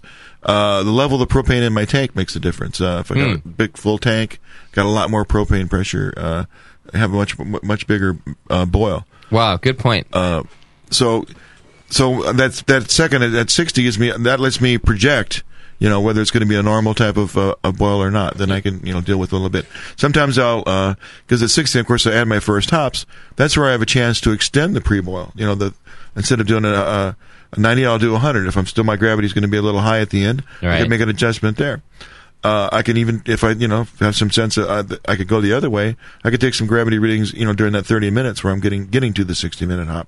Okay. I've uh, done things uh, I might kind of mentioned this on the show before where if I'm get, I, and I'll take another reading at ten minutes to see Did you it know, all work uh, out? Is this going to work out? Because Yeah. I, you know, by then I know exactly what I'm going to get in the next ten. And then if I think I, I want to boil longer, I'll just take because I use hop sacks. I'll grab the six minute hops, just take them out, I see. and then ten minutes I'll put them back in with the ten minute hops. Got it. And then just Oh, that's a good point because then you're not adding on to the boil time of that bittering hop. Exactly. I'm just making it the same. That's a good case for using sacks. You know, Yeah, to be able to let your- just pull them right out of there. Yeah, let your- it really, it really is. Yeah. Uh, now, what are you using for these uh, gravity measurements uh, as as the boil goes? Well, I, uh, I was using a refractometer, but I kind of got away from. I, I replaced it with an electronic one, Mhm. which I still don't trust yet. Right, so I've been doing actual hydrometer uh, readings, which Now, how do you do that? Because it's it's boiling. well, I have. I just take a uh, like a metal uh, stainless steel, little small stainless steel pot. Uh, it's actually a dog dish. Uh, you know, I don't use it for the dog. Right. But, uh, it's- Surprised but that it's- you don't. It's well, maybe I do. I should be careful. With that. yeah. Uh, so I take you know enough that'll fill a hydrometer jar, put and, and put that in like a little bath of uh, not ice but ice packs, you know, so I can use Okay. them over again. All right. That chills down in about two minutes. Of course, I make a note of what time I took it out because I want to know what it was, you know, two minutes ago. Yeah. Take, and I just put it in my hydrometer, read it, and I was now putting it in my electronic one and comparing the two. I'm sort of To try to dial it in right. that and way. it- I'm getting more confidence in it, but sometimes it like acts weird. I got to figure out what I might be doing to make it not be consistent. It's Yeah. weird, so Because I'm using a refractometer all the time, uh, but I get worried. I worry about the heat. You know, I know that they say that they are they adjust for that, Yeah. but I've heard not, no. that, that it's tough that they they're not real accurate at adjusting for that kind of heat. Yeah, I just I take a, a reading. I, I I take a little sample. I put it on the hydrometer. I leave it open. Yeah. And I, the, not the hydrometer, the um, The refract. refractometer, and I put it on on the glass. It's just a thin layer, and I blow across it till I get, think it's pretty cool. And it it's not that much liquid that it doesn't take a very long to cool down. And then, Okay. then I'll read it. But it just don't be dipping the, the refractometer in there. No, you're going to mess up the ATC in there. Okay. All right. Been there, done that. Yeah. That's why I have another one. Oh, we've gone through what five? Oh yeah, A few. refractometers. I already? gave you one too. Well, there's a cou- uh, actually a couple quick tips now that since we're on it. Um, yeah, so dipping it in the boil kettle not a good idea, and doing the snap where you where you Yeah. Not flinging the good. pl- Yeah, you're no. flinging the plastic lid No. closed. Don't do that. Yeah. I know it's easy to do, but don't do it because that thing shatters. Also, both the plastic and the, the and get the bubbles out of it. Don't let it be frothy Mm-hmm. and no chunks. Okay, so nice, smooth, and uh, Yeah. okay. I take a uh, I take my spoon, take the spoon, and yeah, pour it onto it. You know, dip it in the kettle, pour it onto it, and then, like you say, Doc, I'll, I will leave it out for a minute uh, to to kind of cool off. It'll go up. All right. And what do you use, JP, to to measure? Are you using refractometer also? Refractometer, yeah. You're doing the same thing. Yeah. I just found it the easiest way, although I do think, like Tasty's saying, I, I do find the hydrometer to be more accurate, just m- m- more of a pain in the ass to use with, with hot work. And if you're using, you know, if you're making five gallons every time you take a hydrometer reading, it's going to be a big hunk of beer out of there. Mm. It's, you know, depending on how much you got to got to use in, in there. Listen to Doc, frugal like me with that beer. Well, I'm gonna. I know I'm gonna hear people. Oh, but I don't want to waste that much beer every time I'm taking a Right. hydrometer Well, yeah. reading. And yeah, I've already wasted the beer. I've already bought extra grain to make twelve gallons for a ten gallon batch. I got you, know, You got two, you got a I'll couple just have gallons to take a spare. little bit more out of the fermenter when I rack out, is to make up for those hydrometers. Right, right. Okay. All right. What other numbers um, are important to us? Because we've we've got our we've really been discussing gravity and uh, Are Oh, we just talking about wart? We're going to be talking about IBU numbers, which we alluded to it before uh, when you brought up volume. Right. If you're going to dilute it and you're going to get, uh, you're, you're at you want a 1060 beer and you're at you know, 1058. or- Right. Or, or- Uh, opposite. Or the, or the other way around. You got to dilute it. Then And you- then you're just- too bitter. you- well, you no, you're not bitter. You get- Well, either way, but um, let's say we wanted a 1055 beer and we got a 1060 beer. okay. We got to dilute it. To so we get go it ahead down to and dilute it. And 1055, it's yeah. cool. Now I got my 1055 beer, and you throw the same amount of hops in there, you're not going to have the same IPA. No, you're making uh, an extra gallon of beer now or something like yeah. that. So you got So you got to take that into consideration too. What your finished beer is going to be, how Okay. many gallons, and then how much of the hops. Even if you leave a bunch in the kettle, you know your fermenter is only going to take so much, and then you got to leave some in the kettle. And you know, I'm trying to hit the numbers. I don't care if I leave some in the kettle. If I fill the fermenters as full as I can get them. Okay. Yeah, if I have to add water, I just add water and then I just take that much off. And you know, I add water to get to the oh, the Right. pre-boil gravity I want. And of course, now my volume's too big. I just run throw some some of that away. Yeah, get yeah. back to my pre-boil volume. But you got to leave the hops the same. Yeah, and you- you're going to change things. Okay. A little bit. Now, correct me if I'm wrong. To calculate IBUs, you guys are all using brewing software, right? Because this is a more Well, yeah. uh, a more complex equation, and, and it r- really it doesn't make sense not to use software, in Ju- my opinion. Just think about it. If the recipe says half an ounce of hops in six gallons, that doesn't mean half an ounce of hops in six and a half gallons. Right. So you got you got to you got to know you your got- volume. You and- got to know the volume numbers as as well as you know, the IBU numbers. So Okay. just just compensate a little bit. Just don't expect it to be the same beer if you don't compensate. Okay. All right, and then of course, uh, you know, fermentation temperature is another number, and and that's it, it's probably better discussed in our fermentation shows, but it's something just to pay attention to. And I think that everyone could ag- agree that whether you're interested in numbers or or, or really being consistent with your beer or not, the temperature of your fermentation is probably the most important number that you're going to face um, to have good beer, um, whether it's going to be consistent or not. So you really all should be uh, monitoring and adjusting the temperature of your fermentation. And we've been we've gone on ad nauseum about that on the, on our shows. So, um, and then of course you end up with your your final gravities, right?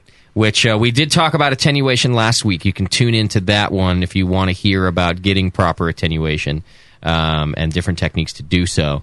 And when we get into the troubleshooting, then Doc will talk to us a bit about what we can do if we screwed that up, um, which would be what would be an example. We wanted to get down to 1010 and we ended up at 1020. Yeah, something like that. So, which is a big Uh, or, or, difference. yeah, that you can almost live with, but uh, we hit- you know you end up at ten twenty eight, something like that. Okay, uh, some troubleshooting stuff for that. But you know, when you're down at ten, you know five, six, seven points high, it's more recognizing what it was and fixing it on the next beer. You're, you're, there's no use in making a pitch and throwing it in there and expecting to get down at that. It, it's probably not going to happen, and we'll discuss that quite a bit. and going the other way too. I mean, over attenuating. You know, I've had that issue. from time to But time. it's most and most of the complaints I see out there are under. Yeah. Uh, it's finished too sweet. Why did it happen? It always happens to me. Yeah. and there's a lot of different reasons. We got I got a lot of things to discuss about that later. Okay, great. Um, we're we're going to go to break. Before we do, a quick question came through from Doc, Tom from Raleigh. Uh, what is Doc's measuring stick made of, and um, how do you mark it?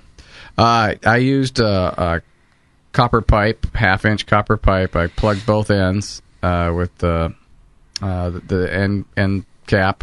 I used a a, a pipe cutting pipe cutter, yeah, the with the little the wheel- with the wheel on it. Yeah.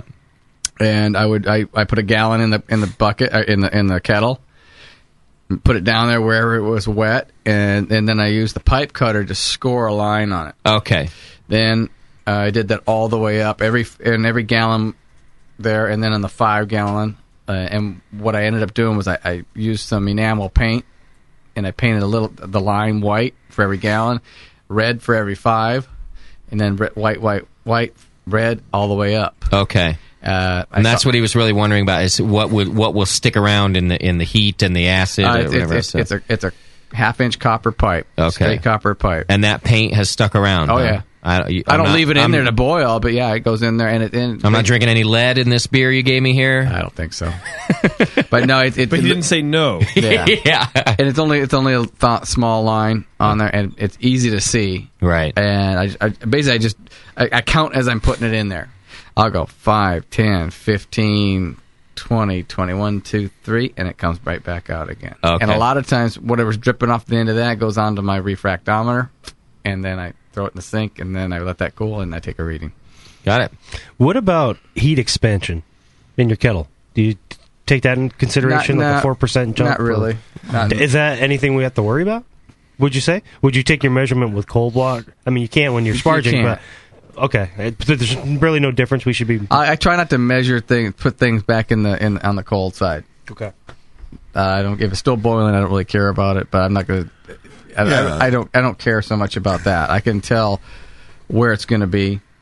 Uh, on And it. isn't it that if we're consistent, then it doesn't matter? So, in other words, every measurement is going to be 4% off or whatever the heat expansion is, Chad. So, I've just wiggle always been told when we've done these shows, I've had a lot of people write in and say, you know what, man, you're, you're, you're really worried about all this stuff. As long as you're doing it, this, you're using the same measurement every Mm-hmm. time, then you're probably okay. If you want 12 gallons of hot water at the end, then you can, you know, measure 17 and a half of 12 hot 12 gallons to pre-boil gravity. Right, right. As long as you're using it the same, yeah. so, as long as I'm not using my measuring stick in Doc's kettle, it's Yeah, going to yeah. be it's going to be fine. Exactly. Even if it's the same kettle, almost you know, the same. You, you really need to calibrate it yourself. Yeah. Also, be a little bit. Uh, you, I use an immersion chiller too, uh, and if you put the immersion chiller in there, eh, the, the volume's going to go up. It's- Yeah. it's the height of the volume. So take that in consideration too. Don't you use an immersion chiller and two counterflow chillers after that? Yeah. Because he can. Well, yeah. because I, I- I want to get it from. How cold is it when it gets to the uh, fifty? Is it? Yeah. wow. And an ice bath too, Well, right? It's, it's twenty, usually about twenty-three gallons, twenty-four gallons. Right. Yeah, it, it goes pretty quick. But I, I want to get it. I want it to be whirlpooling. Yeah. And I want it to be uh, chilled down from boiling down to below 140, 130. Okay. Quick. Right. And once it's down to there, then I run it through the counterflows and into in, right into the uh, the fermenters because I, I don't like the way the the conicals cool the wort down. Why is it too It's- slow it's for slow. you? It's too slow for me. I want it to go in there pretty close. You want to cool in? I want I want it to be in You there don't as wanna- you cool as don't I wanna can. wait. Yeah. Now, how far down did you didn't you just do an ice bath with your plate chiller this last time you, last Mm. couple times you brewed Chad? Mm-hmm. Mhm. And how cold were you able to transfer it to our for our con our more beer con? Well, I basically wasn't trying to get it to a. St- I was trying to get it to a certain temp, like sixty-five. Yeah. So I wasn't really shooting for fifty. I probably could have got it down to fifty, okay. but it was quick. It was like a quick it's- transfer at sixty-five. It's easy to get it down to like that. seventy-five. Real easy to get Yeah. down to seventy. Down to sixty-five is pretty easy. Getting down to fifty is tough, especially when- when I've got twenty-two gallons, not five gallons. Going Yeah, yeah. I'm more worried about speed. Yeah. I'm trying. Yeah, I, Mm. I'm tired by the end of that time, Rude. I want to get it in there. Yeah. Mm. Okay. And I've got. I usually got to switch from one conical to the other, so I've got to sit there and watch it. Otherwise, it'll too much Mm-hmm. in one and not enough in the Uh, other. Oh yeah, yeah. Just makes too much beer. All right, let's take a quick break. When we come back, we'll start talking about troubleshooting some of these numbers when you miss your gravities and your fermentation and all that. So uh, hang in there. It's the session. Talking numbers. We'll be right back.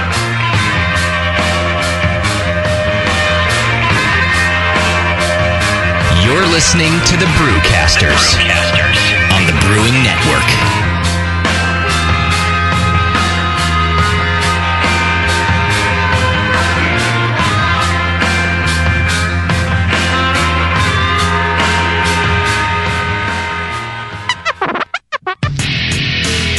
Hi, this is Push from the Brewing Network, and I want to tell you about the Brewmaster's Warehouse and how you can get 10% off your next order.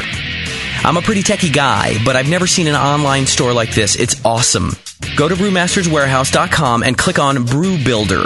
You can whip up a custom recipe so easily, even Sven could do it. Seriously, it's slick.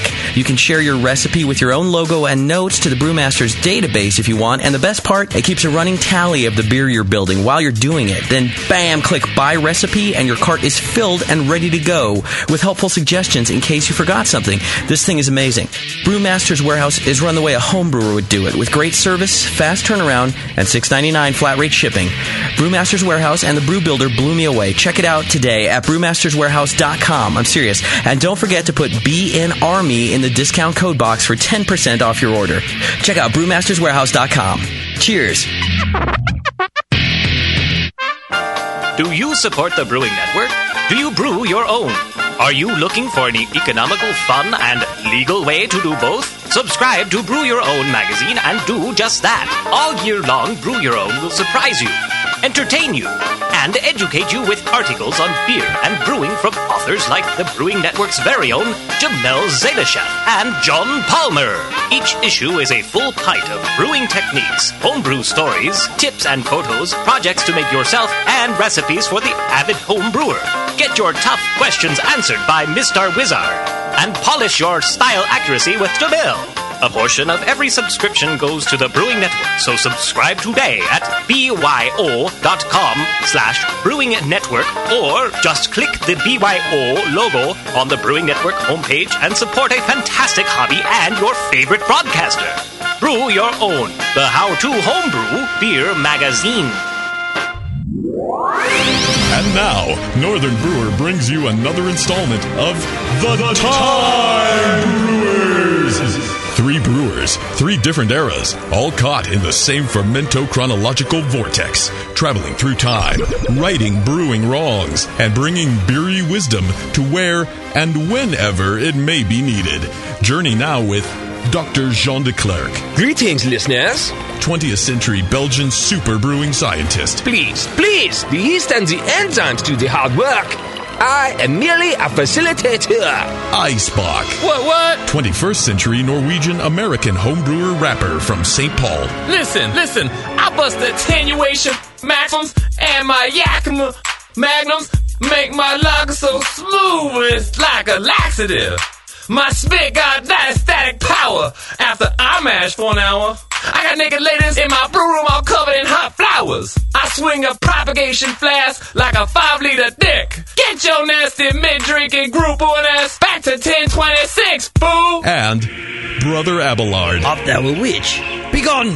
12th century English monk and perpetuator of brewing superstition. My holy rod of divine bubbling shall maketh any ale to froth by the grace of heaven, and a modicum of bog myrtle hurts not either. Brought to you by Northern Brewer, your one stop homebrew supplier throughout the entire Fermento chronosphere. The widest selection of quality malt, hops, yeast, and equipment with $7.99 flat rate shipping. Tune in next time for more Time Brewers!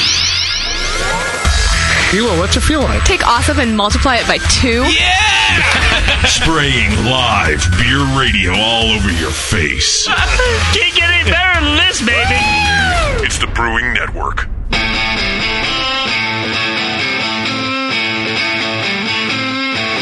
You're listening to the Brewing Network. Because, like beer, radio shouldn't suck.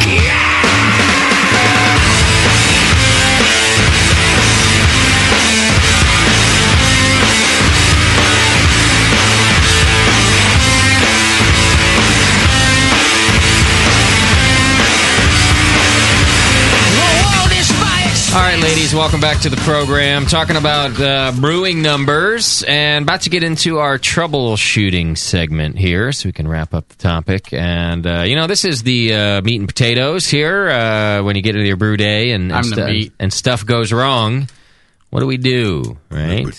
Um, so where do you want to start, DOC? No, Oh, ask me some questions like, why this happened to my beer and blah blah blah. All right. So one of the biggest uh, uh, uh, problems uh, is is hitting this um, uh, um, pre-boil gravity. All right. A lot of people seem to be having trouble, uh, and by a lot of people I mean me. Um, pre-boil gravity, like I said, is is a difficult thing for me to hit because I I now I punch in all the numbers into my beer smith. And uh, you know, I seem to have my grist right. I seem to have everything right, but invariably, I am overshooting my pre-boil gravity. okay, go into your brewing if you're if you're using software. Yeah. and you're consistently doing that. Just go change a number in there, and that's your efficiency. Okay. If you're if you're at seventy percent efficiency, crank it up to seventy five and see what happens. But I'll bet that that'll adjust your brewing. If Okay. you're doing everything else right, um, that's the easiest way to do it because that's you're adjusting it for your system. Okay. That's why they. That's why you can play with that number. Got it. Uh, if you're at already at seventy five or eighty and you're still overshooting, shoot it. at- Put it up at 83, 84 and see what happens. Okay. Uh, it's not so much the number, but it, it's whatever works for your system. And you want that pre-boil uh, volume, and you want the pre-boil gravity. And the next number you, you got to really know is how much you're going to boil off in your hour or your hour and a half or whatever you're going to do. If you're going to boil off a gallon or a gallon and a half, you need to know that Okay. and that can be adjusted usually in the system too. If it's if you're not using any of that, you, you need to know that number. Okay. and that's where the m- easy math comes in. If you know that in an hour you're going to boil off a gallon, you're going to have a gallon less, and then so you take your pre-boil volume, you pre-boil um, OG, and you divide it by uh, whatever other number you want. You want to know what the gallons are going to be at your selected uh, OG Mm-hmm. finishing gravity, or I mean your fin- your um, your pre uh, your post boil gravity. Yeah.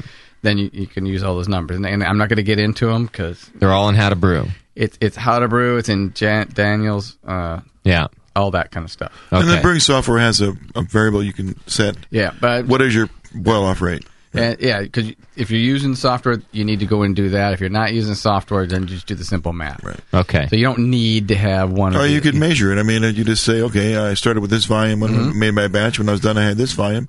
You can calculate what your boil off rate So is. volume one times gravity one equals volume two times gravity two. Right. One of them's going to in the in the second the left hand right hand of the equation is going to be an x. Okay. Okay. Divide by the other one, and you, you'll be fine. Uh, what part of the equa- equation says "Ask Chad"?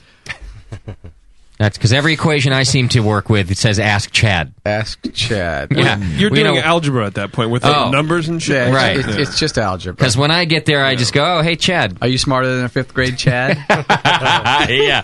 oh, that's a good BN T-shirt. Um, but uh, okay, now what if I adjust those numbers in my software? And uh, let's assume I have it dialed in. I'm, uh, you know, I've uh, I've got it dialed in. I still overshoot on my. Are you, are you consistent on how much you overshoot? Well, I don't know. That's a good Well, th- question. this Actually, is, uh, you- I think so. Actually, I think I am fairly After you consistent calm on how down, much I are you overshoot. always five points over? Yeah. Well, relative to the gravity size. I mean, Yeah. if you know, it could be 10 points over on a big beer and two Yeah. points over on a Yeah. small beer, but, But- same problem. Yeah. Okay. On your average pale ale ish. Yeah, Then I know to adjust the efficiency. yeah, is just what you're adjust the saying. If that- efficiency. okay. That's the first place to go Okay. because you're, you're it's your system doing it to you, not you. Okay, it's probably not your process. If you're consistent, always on, you know, always over it, it, then it's not your process. It's it's your system, and you just haven't dialed your system in, knowing that your system's more efficient than that recipe you got. Most recipes are, are calibrated to be about seventy percent, Mhm. something like that. So if your system's a real good system and you your gra- your uh, you your uh, grist is ground finer maybe or whatever, but it's consistent, you're gonna uh, you're gonna end up with the same numbers all the time. Okay. So, so what if I got all that right and I still overshoot? What are the things I can do if I've overshot my my pre boil gravity? So now I know that my my post boil gravity is going to be way too high. What do I do? Okay, so let's say your pre-boil ga- gravity's way too high, Mhm. and you got plenty of room in your kettle.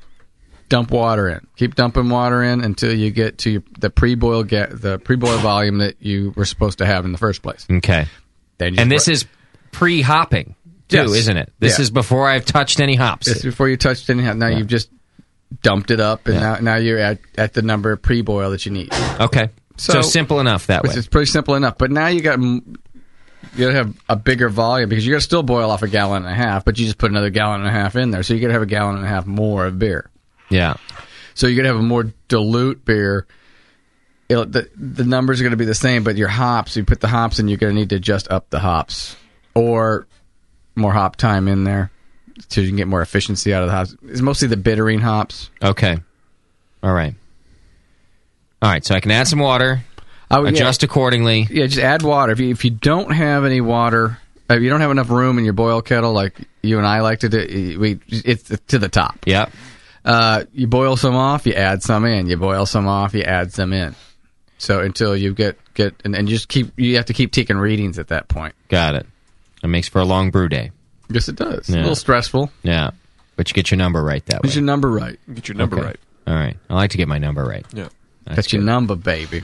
All right. What if I'm uh, what if I'm low? Uh, what if I'm supposed to what if my pre-boil is supposed to be 1050 and it's actually 1040? Okay, then you gotta then you start doing the math again. Then you gotta decide how much do you have to boil off or boil down to to get that number.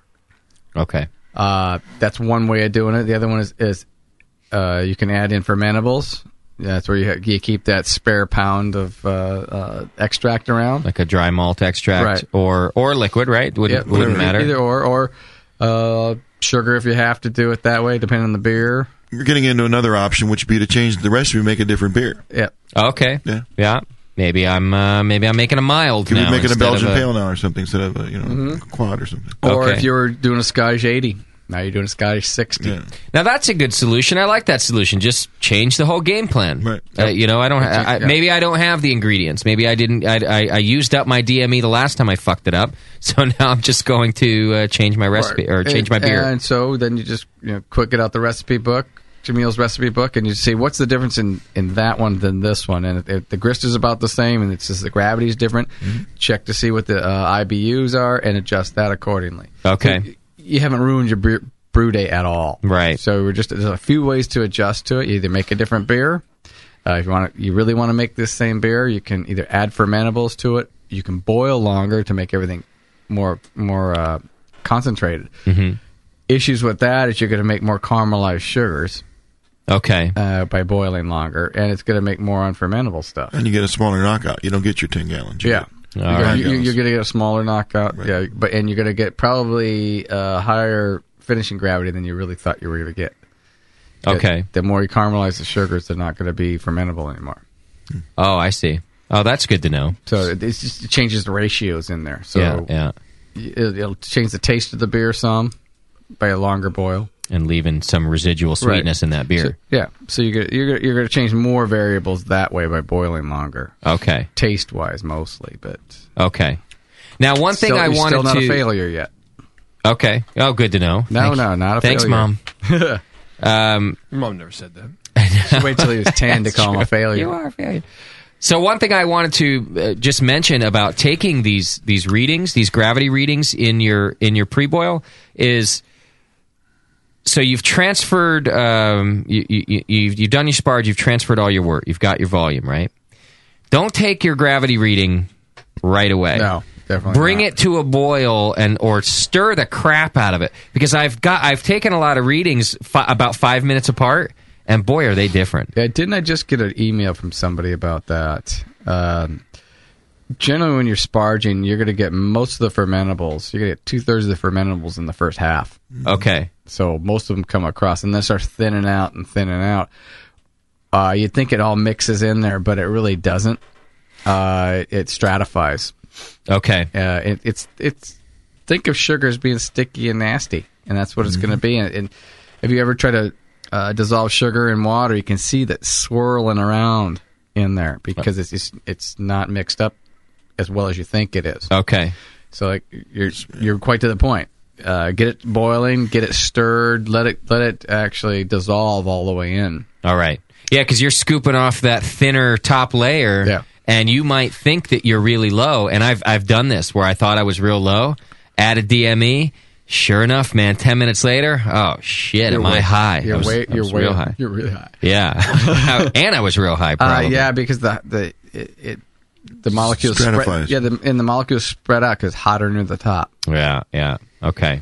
All right. So yeah, just wanted to make sure that when you you know if you are going to be focusing on these numbers, that you're taking your measurements the right way and and at the right time. Mm-hmm. So get that stuff going. Okay. Um, so I think we've adjusted our pre-boil vol- uh, gravity now, um, so that we should land at, at our at our target um, OG at the end of boil. Right. Right, right. Um, that's where we should be anyway. If you if you know your system well, if you know how much boils off in X amount of time. Yeah.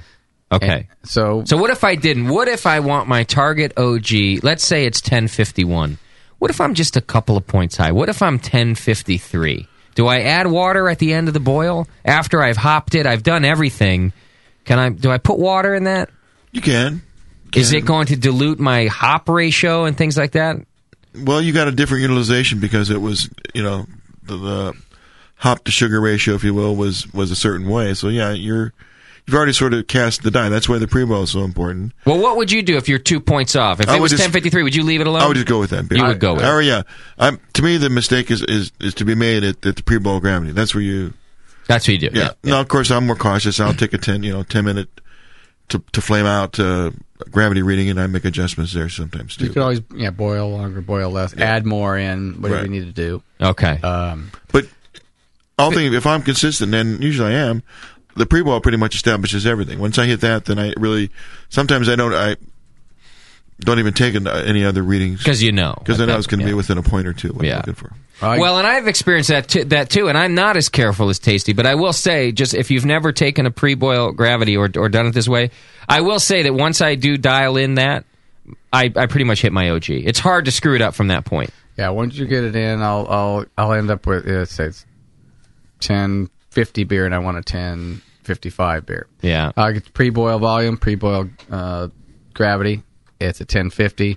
I know that I need to boil it down to this many gallons, and I know it. I know by doing the math, it's going to be at my ten fifty five. Right. Right. So pre boil is if you're really worried about the, the post boil, the pre boil is where, where to fou- find it out to begin with. Okay. Especially with something like you're doing when you end up with it already way too high. Right. Boiling is just going to make it go up. Right. And this is a tough part. If you don't have enough volume to add more water, right, it's uh, becomes a little difficult. If you're really a stickler on it and you just you got your heart set on making that beer, you're gonna you drain it out, add some water at that point because Hmm. Mhm. you're gonna make the same volume in there. Um, you, you're gonna you know waste some gravity points, but you still get the same amount of beer at whatever gravity you could have had. Don't, Right. don't cry over spilled wort. Okay. I won't. I have to train myself not to do that. Well, you, you know, just take some out, throw it away if you have to, add water back Yeah. in, and, and, and that's your pre-boil. Okay. I don't don't worry about it. It just means you added an extra pound of grain too much. Think of it that way. All Not right. that you're throwing away beer. Right. And it's cheap. Yeah. Agree. Uh, and if you don't care, uh, and you just want to roll with it, Yeah. just, just make your beer that's three points higher. And hang worry- out with JP. Don't worry about it. Put a Hang few out with more me. hops in. Put Yeah. a few, put a few more hops in. Don't worry about it. okay. You're gonna get even if you put hops in like Tasty's doing. You're taking a ten minute uh, before flame out. You throw some hops in there, you're going to get uh, IBUs out of it. You might have to throw extra ones in there because it- it doesn't have the con- conversion, but you're still going to get the isoacids. Okay. All right. Good to know. All right. So let's assume now we've got our gravities dialed in. I have now transferred a wort that I'm proud of uh, with the proper original gravity to a fermenter. And I pitch some yeast and I ferment the way I'm supposed to with the proper pitch and at the right temperature. And I don't get down to that 10 12 I was hoping for. Okay. What do I do? Uh, Where, where where'd you get to? Well, that, that that's a that's a factor here. Yeah. Okay. What, what do you say you got to ten fourteen? You just made beer. Drink it. Good enough. That- couple of po- I You're- probably you're- won't even taste the difference, will if I? you're at ten sixteen instead of ten twelve, drink it. okay. You're not gonna get. You're not gonna shave five points off by spending ten bucks more on yeast. Okay. All right. But if I was going for 1012 and I landed at 1020, Yeah, uh, ten twenty two, something like that. That's an un. That's pretty much an undrinkable beer. Yeah, you don't know what you get. So, uh, you can blend it. That's one way of dealing with it. If you if you, you just don't want to deal with trying to get it started again, but you can always brew a really weak beer and blend it. Okay, really dry beer and blend it. So it's not so necessary. It'll still be a good beer if you did it right, but it's going to be too sweet. You don't want to deal with that.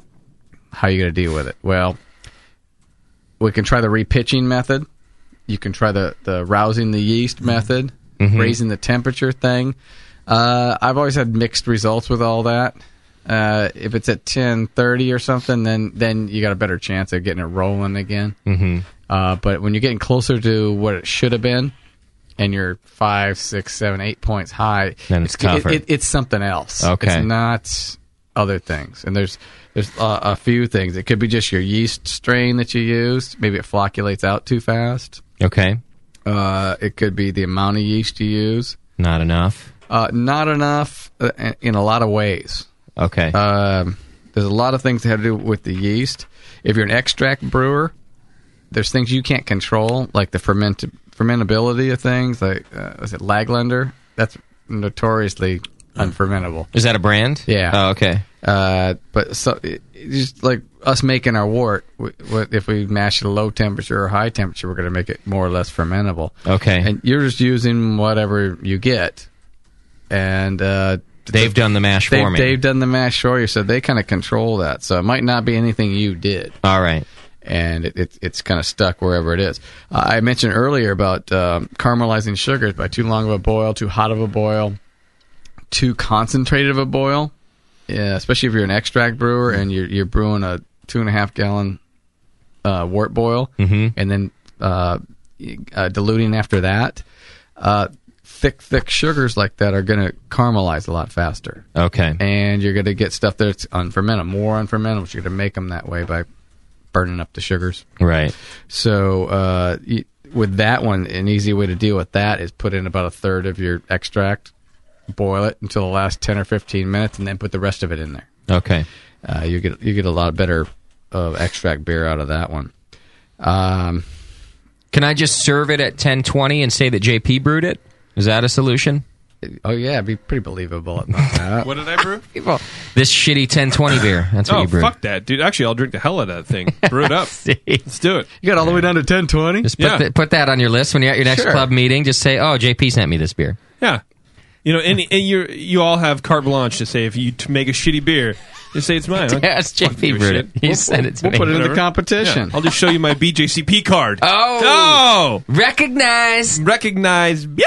I don't know. Whatever. Yeah. So you know, incomplete uh, fermentation could be. Uh, you know, we, we can break it down into a few things. Uh, wort production, um, your process, which which includes uh, fermentation temperature, uh, things like that, mostly. Okay. Uh, and then then yeast, dealing with the yeast. The yeast is a big one. Yeah. So let, us deal with the wort production, which we've been doing mostly. Uh, it has to do with making fermentables or unfermentables. Maybe you uh, did too much, uh, or you mashed at too high of a temperature, and you didn't know it. Okay. And we alluded to that before. Your about- thermometer was off. Your thermometer's off. You got to calibrate these thermometers. uh, four or five degrees matters. So if I mash too high, four or five degrees, what happens? Uh, you get uh, a lot of unfermentable, long, longer chain sugars. So you're going to get a, a thicker, more mouthfeel beer, but it's not going to ferment down. Okay. So if you want something that's going to ferment down to 10, 10 or 10 and 9, you're not going to get that. You're going to get up in the 10, 16, 10, 17 area. You And there's will. nothing you can do to fix that. Okay. Uh, you've, you've, it, it is what it is. They can only eat so much stuff. Right. Uh, it- with with all the yeast right, all doing all the yeast and stuff right. If everything else is right. It, uh, but it is what it is. Uh, so you, you really got to make sure that all your equipment's where it is. Um, when you're fermenting, that's the more processed stuff. When you're fermenting it and you ferment real hot, uh, the yeast rip, rip rip through it, but they also die off real fast. Okay. So you're kind of kill off the yeast real quick, and they don't ferment all the way out. That's not such a big problem, but it can happen. Um, so we went through the wort, some of the process stuff. Uh, let's let's look into the process stuff, like w- with O2 oxygenating and things. That bleeds over into yeast. Yeah. Yeast health. Yeast health. So you know we, we talked about strain. Some strains are more flocculent than others. That means they'll just they'll drop out of solution after a while Yeah. and they don't maybe don't finish out. Uh, so take a good look at, at what kind of yeast strain you're using. Okay. Do you Uh, guys have an example of high flocculating yeast? Because sometimes you use it intentionally, right? Yeah. So what is the English one? English, yeah. English ale from. Yep. English is good for doing that one, especially if you're uh, used to using Cal ale for most of your stuff, and you say, "I'm going to make a British beer," and throws a monkey ranch into the whole thing. Okay. It makes it really clear. What's monkey ranch? Monkey ranch. Uh, is that like ranch dressing? Yeah. Yeah. It's monkey semen. Yeah. Ew. That was the joke, wasn't it? That I just was obvious about it. They make from monkey. monkey. Uh, so. And is, is Cal Ale a, a less flocculating Yeah. y- yeast than, than Yeah. English? It, it's- it's a strong fermenter. Okay. Uh, but it, it, so it'll stick around and try to Keep try to going. chew as much as it can through the wort. Um, so uh, you've got the big thing with with yeast, uh, and we're trying to we tell everybody to do starters, things like that. Uh, a couple of things about starters: you don't want to make a huge starter, and I've talked to a few people about making Too much three yeast, you gallon mean? three gallon starters. If you're if you're making ten or fifteen gallons of lager, you're going to need a big starter, but you can't make a three gallon starter and throw one vial in it and call that a starter. Okay. You gotta you gotta step him up. You gotta go 500 milliliters to a thousand or 2,000 milliliters to 5,000 milliliters and then up. Okay. Y- y- the yeast know what is in the neighborhood, right? Uh, and if you ask, you know, too many, too few yeast to uh, replicate too many times, uh, they'll do things like re- uh, they'll mutate. They'll die. They, they don't have very strong cell walls. A lot of stuff like that, so they don't End do, up like inbreds. Stress, yeah. They're- Like in exactly, they They're- end up like inbreds. They have claw hands. Yeah, you know.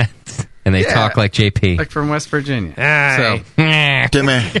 Timmy. I'm a yeast. Hey, Tim Tim. Yeah. I'm a So- Jackson so White. MrMalty.com is a, is by the way just a perfect resource for uh, figuring out your Yeah, your- these- so just these just pitching going rates. from uh, a vial to a huge starter is not a good way to go. All right. it makes them replicate too many times. Okay. Uh, you need to step keep stepping them up. You want to keep your uh, starters at uh, you know between 1030 and 1040.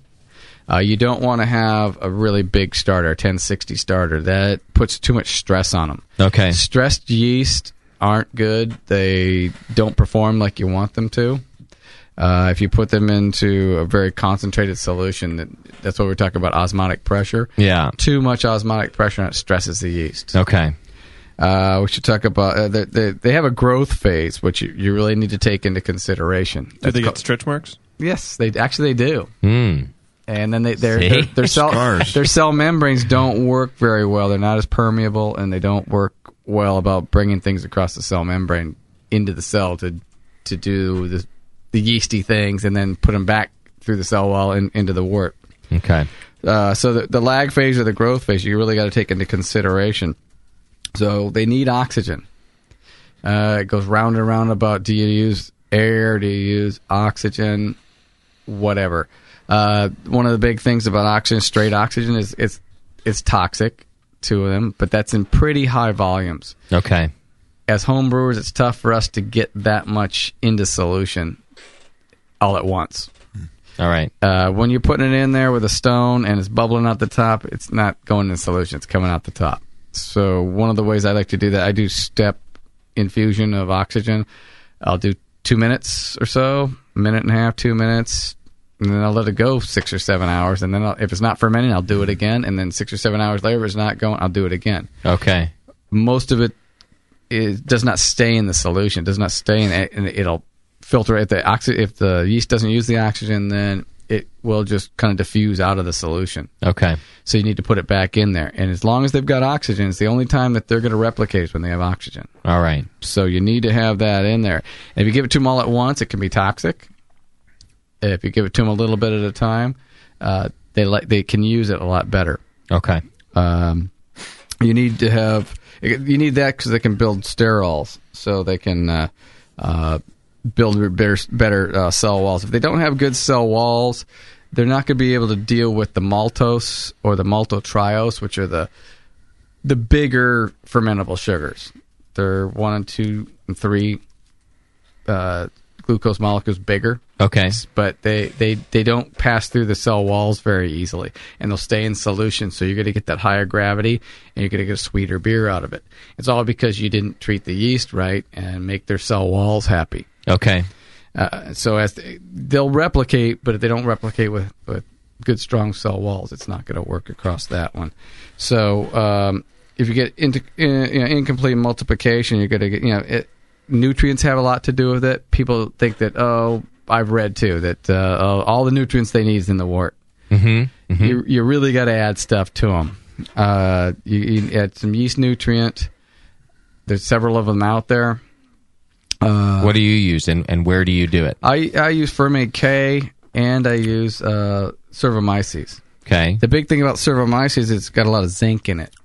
Zinc is a big key factor uh, for uh, the minerals that they're going to need. Are you putting those in your starter or in I your put, I- wort? I, put them in both. I put a little bit in the starter. Yeah. Just because I, I'm- I want them to replicate really well. And that's, Yeah. that's the reason why I'm putting it in there because I want them to, to replicate. When I put them in the wart, they're going to know that they need a lot more of their buddies around because it's a lot more volume and more sugar. So that's when they, they clicks on that they need to replicate. Okay. So I, I, I make sure I have it in there too. Chad, where do you? Uh, I know you put it in the starter. What do you put in the starter? Uh, Fermate K. Fermate K. Yep. And then Just a what do you? pinch. And then you put something in the boil too, don't you? Servomyces. Okay. Just at the end of the boil, you Ten open minutes, the little yeah. pill and throw yeah, it in you, there. you You, want to sanitize. You want it to go in. do want it. Okay. Yeah, So yeah. do it at the end of the boil. All right. Uh, don't throw the capsule in; it doesn't really dissolve; it just floats around. yeah, I did that once Yeah. actually. Well, because I I just think thought, we've all well, done why that. would they give it to me in a capsule if I can't throw it in there? I think we've all done that. yeah, So- it does just float around. and I ended up scooping it back out, and yeah, just float. Just felt like a open It, dumbass. open it up and In a the yellow whirlpool. stuff will come out. yeah. Um, All right. You can have issues with old cells if you got an old yeast that's past its expiration date. Yeah. I don't throw it away, but uh, it just there's less viable cells in there. You just need to step up the starter better Okay. with that one, and it'll still work. It's not like they're contaminated or anything. There's just there's just less viable cells per volume in there. So I've got some platinum strains that I'll still use that are around, and I keep them cold, keep them in good condition. But definitely step them up. Don't just- Definitely step yeah. 'em up. proof the yeast in, in that yeah. situation. Mhm. Okay. Uh, so we, we've got a lot of that things. Um, again, I talked about initial cell count being too small. Uh, they once once you put them into a certain concentration and volume of wort, they know how much they're going to have to replicate. They can only replicate so many times. They have a finite amount of that bes- before they start to mutate and do weird things. So you need to put. That's why we're talking always about putting signi- significant amount of yeast into the solution. Right. If you put too little in there, I mean, really under pitch, you're going to have problems with it. They're just not going to be able to do it. They're going to butt off, and they're going to have bad cell walls, and They'll be tired and, they're going and to be a bit- tired. a bit They're- stupid. and there might not be enough of them Mhm. that you might think there would be. okay. They're only going to replicate so many times. They're not going to replicate up to the point where you, you, you need to. Okay. So you, you've got that.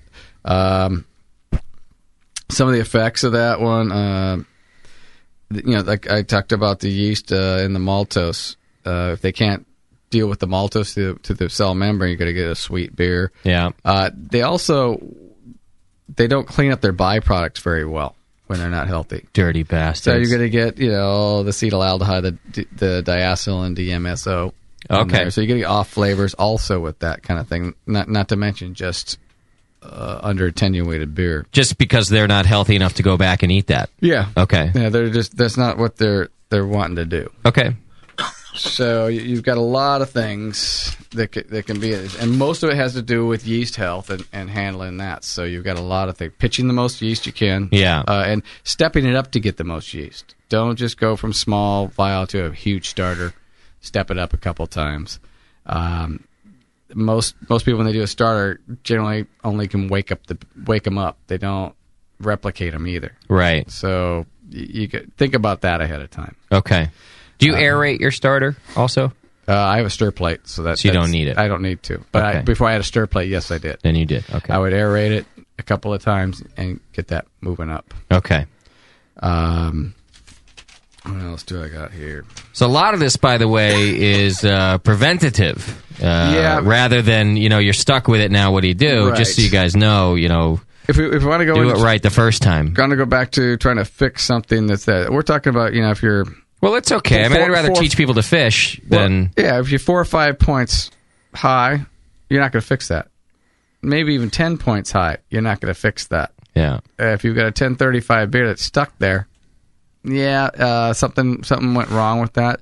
And you if can you're that far off, you can pitch again, right? you can pitch again. Pitch- Yeah. pitch, a- you don't need to pitch a huge starter, but something a uh, uh, yeast that's really up and running. Mhm. Put it on there. Okay. Stir it up. Maybe uh, you, you're going to get enough oxygen pouring that in there probably, so you'll be all right. All right. Okay. Well, it sounds like we've given you guys enough techniques to uh, take a look at your numbers and know what you need to do. Uh, first of all, in order to get them right the first time, and second of all, if you end up a little off, a couple of techniques to uh, to to adjust Yeah. to. So um, all All is not lost. right, and all is never lost. I have some numbers in front of me here, or some questions in front of me here, Jippo. Yes, you do. Uh, how much difference Jingos in the is in the chat room? He wants to know how much difference does a degree on the hydrometer make? Is that like one to two uh, percent alcohol by volume? So, in other words, the difference between say ten thirteen and ten fourteen in ABV, what is that? Is that a one? Is that that's not even a percent, No. is it? No. Just Uh, a little bit, yeah. It, it, it's yeah, usually we're not like two percent, maybe. Okay. it's not Right. much. If you think if you're going from a ten fifty to a ten ten, and you're getting a five percent beer, It's so it's uh, maybe like it's 0.1 percent. Half a percent or Yeah. half. Okay, got it. All right.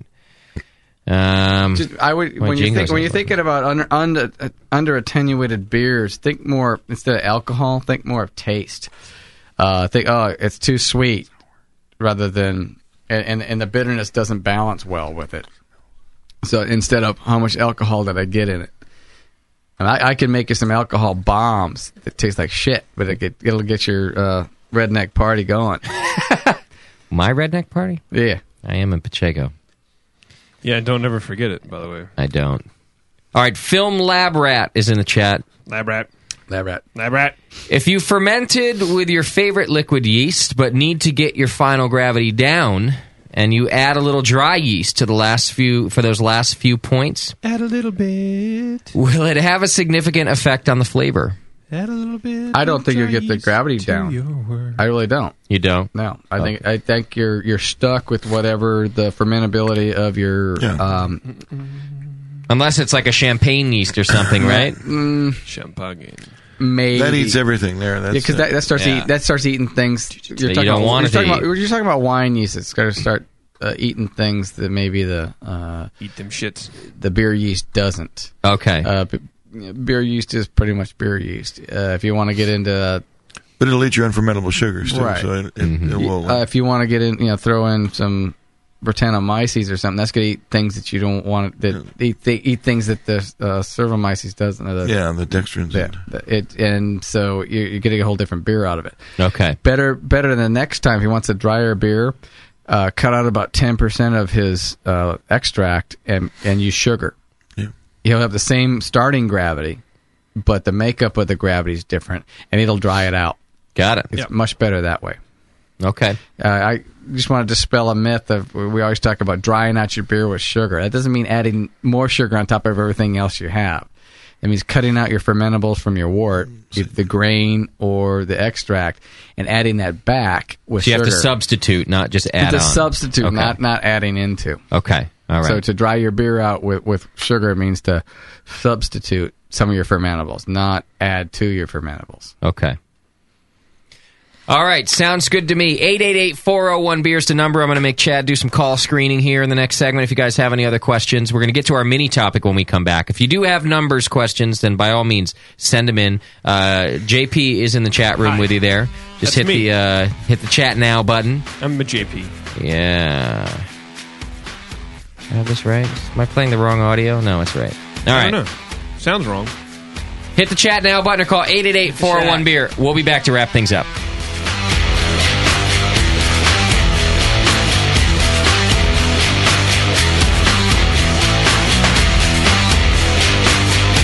You're listening to the Brewcasters. Brewcasters on the Brewing Network.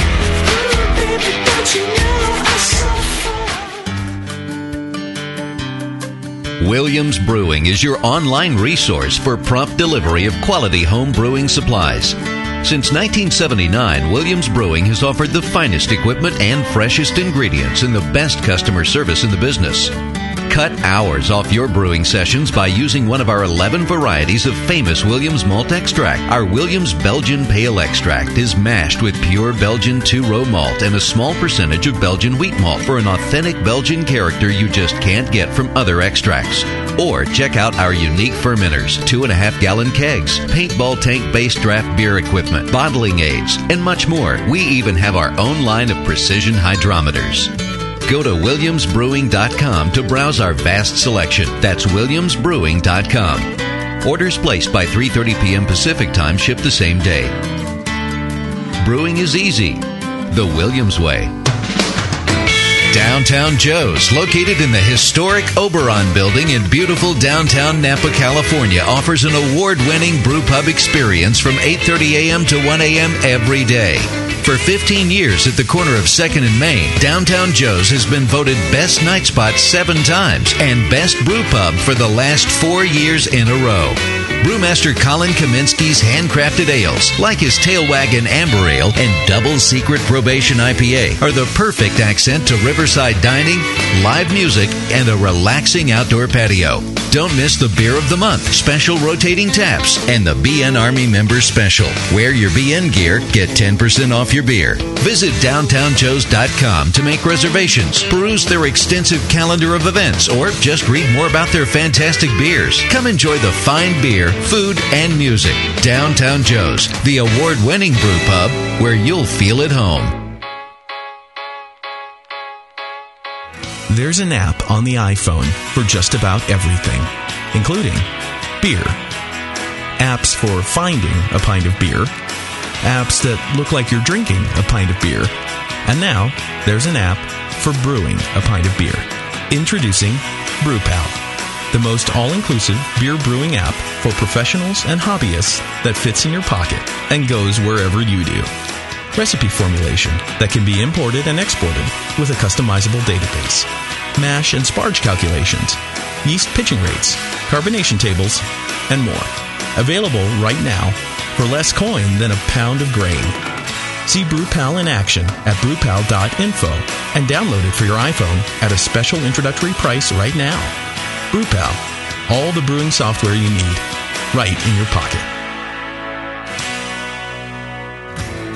When Blickman Engineering set out to design a great brewing stand, they knew it had to be strong, adaptable, and last for a lifetime. The top tier brewing stand is now proudly available at BlickmanEngineering.com. It grows with your brewing skills and equipment. Start with 5 gallon coolers on its heavy gauge stainless steel shelves, then move all the way up to 30 gallon pots on the high output burner tiers. Speaking of burners, the custom Blickman Engineering top tier burners are extremely powerful, efficient, and amazingly quiet. They have safety stops to center your pot pot, and they'll last a lifetime and won't rust. The top tier brewing stand allows virtually infinite combinations from traditional gravity systems to two tiers to completely horizontal. Configure your stand the way you want and have the freedom to change it at any time in the future. Your brewing stand should adapt with you, not force you to learn a new process. Visit BlickmanEngineering.com today to configure your top tier brewing stand and to find a local Blickman retailer. You'll be surprised with all the flexible features and the competitive price. Start brewing with Blickman from the top tier. Wait till you can pour it out of your own kegerator. I mean, your friends will look at you with awe. And it's just hot. It is? It's so super hot. The home of live beer radio. Because, like beer, radio shouldn't suck. You're listening to The Session.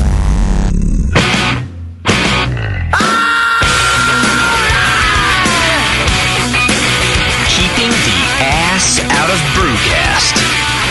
This is the Brewing Network. Oh. Oh. No. Almost a little throw up there at the end of it. Let me see it. Let me see it. Yeah. It's called a burp. No. Little vomit, little burp. Yeah.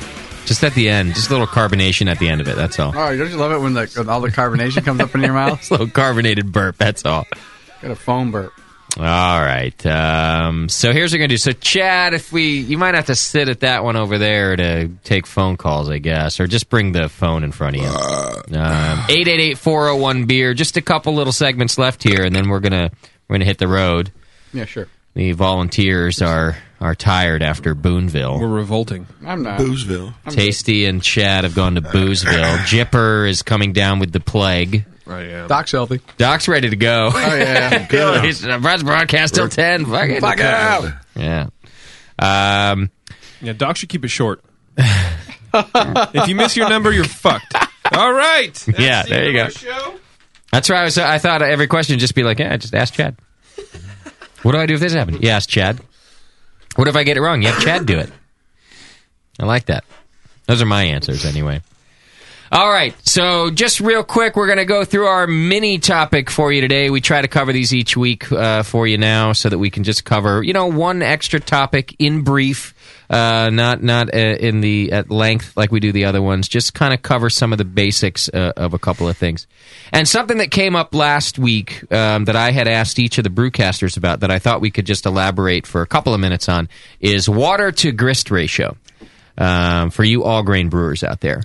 And um, by the way, w- w- you know, I, I, I do promise you, extract brewers, that we'll we'll get to your topics again too. Um, it just they tend to be um, there tend to be less of them, uh, so uh, w- that's why they all grain so uh, prevalent. Plus, it's just more fun. Um, so, water to grist ratio is something to think about based on when we were talking about it a little bit last week. We, we talked about how uh, the water to grist ratio might change based on the style of beer that you're brewing, and um, it- it might change based on your system. And it certainly might change based on the size of the beer that you're brewing like a high gravity beer. So those are just a couple of things that I that I wanted to cover. Um, so when you have a higher uh, water to, to grist ratio, um, you, you you obviously then have a thinner mash. You've got more water um, along along with the grist. If you have a, a lower water to grist ratio, you have a thicker mash. All right, those are the two things. But what I want to know is what that means. I mean, that's the obvious thing. You know, I can stick my hand in there like a dumbass because it's real hot and see how thick it is. Uh, but um, uh, what does it really mean to me? So, um, what does a thin mash? Uh, uh, what does that equal? I I guess is what I'm asking. What? How does it affect my beer? Well, essentially, I mean, the enzymes when they go to work in the mash tun, they do a lot better when they're in closer proximity, is what I understand it as being. So when they're kind of you know away from each other, you don't have that same enzyme activity happening. Okay, so you're little less potent. Exactly. That's my understanding. So Doc could Well, it's probably just a slower be more conversion. scientific. Yeah, it, it's slower. Exactly. Yeah. Uh, okay. but- Slower. But you also got to remember that uh, as you're mashing, you're killing enzymes. Uh, you're denaturing them. So if you have 100% of the enzymes at the beginning, pretty soon you can have 80%, 70%, all the way down. Uh, And you can have less efficiency as, as you're killing off the, all the enzymes. Uh, so if they're in close proximity, like Chad was saying, they're going to be more efficient faster. Okay. Uh, so Uh, You, you you're gonna have. So you don't want it to be too thin because yeah, they're gonna be swimming. The the, the, the enzymes will be swimming around looking for things to. And that's tiring. Enzyme. Let's face it. Yeah, Uh, that's tiring. I can't and, even and, swim. And in a then you gotta jacuzzi. you're, so you're probably get a less fermentable mash out of it. Okay. All right. So less fermentable if I've gone if I've gone too thin. Um, so the other way around it, uh, of course, i- i- is you could end up very thick. And now this happens. Uh, let's say I want to brew a, a barley wine, and um, I, I'm on a five gallon system, for example, or even with our our ten gallon fifteen fifty, it could become an issue if our mash tun isn't large enough to hold, uh, or is barely large enough to hold all the grain I need to produce this high gravity wort. So now I have a really thick mash. I got a low water to grist ratio. Well, what effect does that have? Does it matter? Um, and let me just point out that one problem I've had with a with a low water to grist ratio is getting my my volume, uh, get, or is being able to run off the the, the right volume. So, um, but what else can I expect out of a a, a low water to grist ratio, a thick mash? Um. ok- Well, the the thin mash. Let's let's go back to the thin mash. All right, Uh, let's do that. Just to contrast it. Yeah, Let's do well, well, let's, let's, let it- it's gonna it's gonna get, it might give you more fermentables actually because uh, the enzymes get get inhibited by concentration. Okay, uh, but they also got to work harder at looking looking for what's out there. Right. So, longer, longer mash. Uh, Yeah. Hopefully, there'll still be some enzymes left at, at the end of that long. right. So uh, and and you got also got to remember that this is probably the least significant influence on your mash than all the other stuff. Okay, So don't don't put that in front of anything else. don't dwell on it. Okay, Don't dwell on it. Your mass pH, uh, Mash temp. mash temp. All those are going to be much more okay, Yeah. much more influential on this this whole thing. All right. Uh, okay, so so a light, so a, a thinner mash could end up okay as long as I give it the amount of time it need. Those enzymes need to to find the fermentables to do to do the activity it needs to to create fermentables, and I can have a more fermentable wort with a Right. thin mash. Uh, thick mash. What's the opposite? What's the the, thick other? mash, uh, you're going to get uh, uh, possibly you know faster breakdown, uh, but you're also going to get uh, you know a faster conversion, but you're also going to probably get uh, more of a ratio of less fermentable sugars. End up in a sweeter, uh, maltier kind of beer. Okay. So, sometimes you want to, and now this is where you guys say that you will adjust your water to grist ratio according to style. Sometimes. Yeah, if I'm in the middle, uh, for, for most people first starting to mash or to brew, uh, you, maybe you've been doing all grain for a little while and you want to you want to do something really big, uh, barley wine, something like that. But your mash tun just not going to cut it, and you- Yeah. you, got it stacked to the top with about two drops of water in it. Right. It's like porridge. Right. You got porridge. So th- that's when it's going to come into issues with this kind of thing. Okay. Is it going to hurt? I mean, can I do it? Sure. Okay. But you could probably get end up with a thicker, maltier beer than you And- you would have normally thought. That's something you touched on. You're going to have to sparge more, which you could, you might tend to over sparge or something like that too, since you've got to count on the sparge water to give you your volume, not your uh, right your liquor in your uh, in your mash tun. So this might be one of those cases where I'm going to have to add some DME instead of trying to cram everything into my mash tun. Well, you strike the balance you have to strike. I mean, that might get, gives you the better tasting beer. Yeah. Yeah, yeah. Then that's what you do. Uh, there's there's different things you can do with that. Uh, you can do a double mash. Yeah, mash twice. You mash twice. Uh, you can do what they, what they call it when you uh, re, reuse the batch barge or no oh, when uh, you reuse the uh, your party guile. Oh no. Uh, reuse this la- late runnings as strike water for the next. yeah, you, mash? yeah you, you, you use your runoff Call that Matt as your Brittleson. strike water Ah, for, okay. for a new mash. Yeah. Got it. So there's a lot of ways that it's been thought of many times before we've even been around how to Yeah. get more out of it. Right. So uh, What do you call it when you reuse your roommate's girlfriend? What's that called? That's Friend- party disease? guile. I think. It's called Uh, friendship. it's called Party being a bro. Ain't no fun if my homies can't have none. yes. Now, Jip, do you change your water to grist What? ratio, or are you consistent every time you brew? Uh, I don't even know what that means. Yes, you do. I don't. Water to grain No, I don't. ratio. Uh, no, I keep You- it. I you keep, keep it it- at one point one. all all the time, no matter All the what time. you're brewing. Yeah. Okay. All right. See, this is just stuff I want to understand because uh, I like to keep it the same too, But it's it's just always out there to uh, people talk about using different ratios, and uh, it seems to be one of these points that is hotly debated I, well, and, and not a whole lot of answers. Well, we, we thought about. We, we told you it's probably the least parameter that you got to worry about. yeah, it's not, um, uh, it, it's, it comes more into factor when you have to do it. Yeah. Uh, you have to have a real thick mash because that's all it's going to fit in your mash time. Gotcha. Uh, if you have to do it for other reasons, or if you just blow it and you put in way too much uh, strike water, most people heat their heat their water in their mash tun and then dump the grain in, and then you have way too much water or way too thin of a mash. Uh, that might affect it a little bit too. Okay. And that that's mostly when it comes up. If you want to start manipulating it, uh, make sure you got all the other things in line. Uh, You, you got a handle on your pH. You got a handle on uh, everything. Uh, your temperature, everything. All right, good enough for me. Chad, who's on the phone? Whitebeard Brewer. Whitebeard, what's happening, brother? Hey, brother, what's going on? Not much. How are you? Got not much. Hey, I got a question for the fellas. It might be tasty, kind of touched on a little bit earlier, but um, let's say I'm shooting for a, a ten. Well, first off, let's say my name is Wood. yeah. yeah. Because he's a pussy and wouldn't call in. Oh, ba ba ba ba. Yeah. Okay, let's say I'm shooting for a 1065 post boil vol- uh, gravity. Okay. and I hit 1060. Is it, what what is the magic number of pounds of DME to raise it one point or five points or or is there a set time? Like Casey said earlier, you know, I see boil where it you're ten minutes longer. How- how many how many gallons do you have? Oh, we'll say ten. Okay, 10, 10's fairly easy. So uh, that's going to give you about ten thirty six, I think, uh, per, per per pound per gallon. So you want to raise it about five.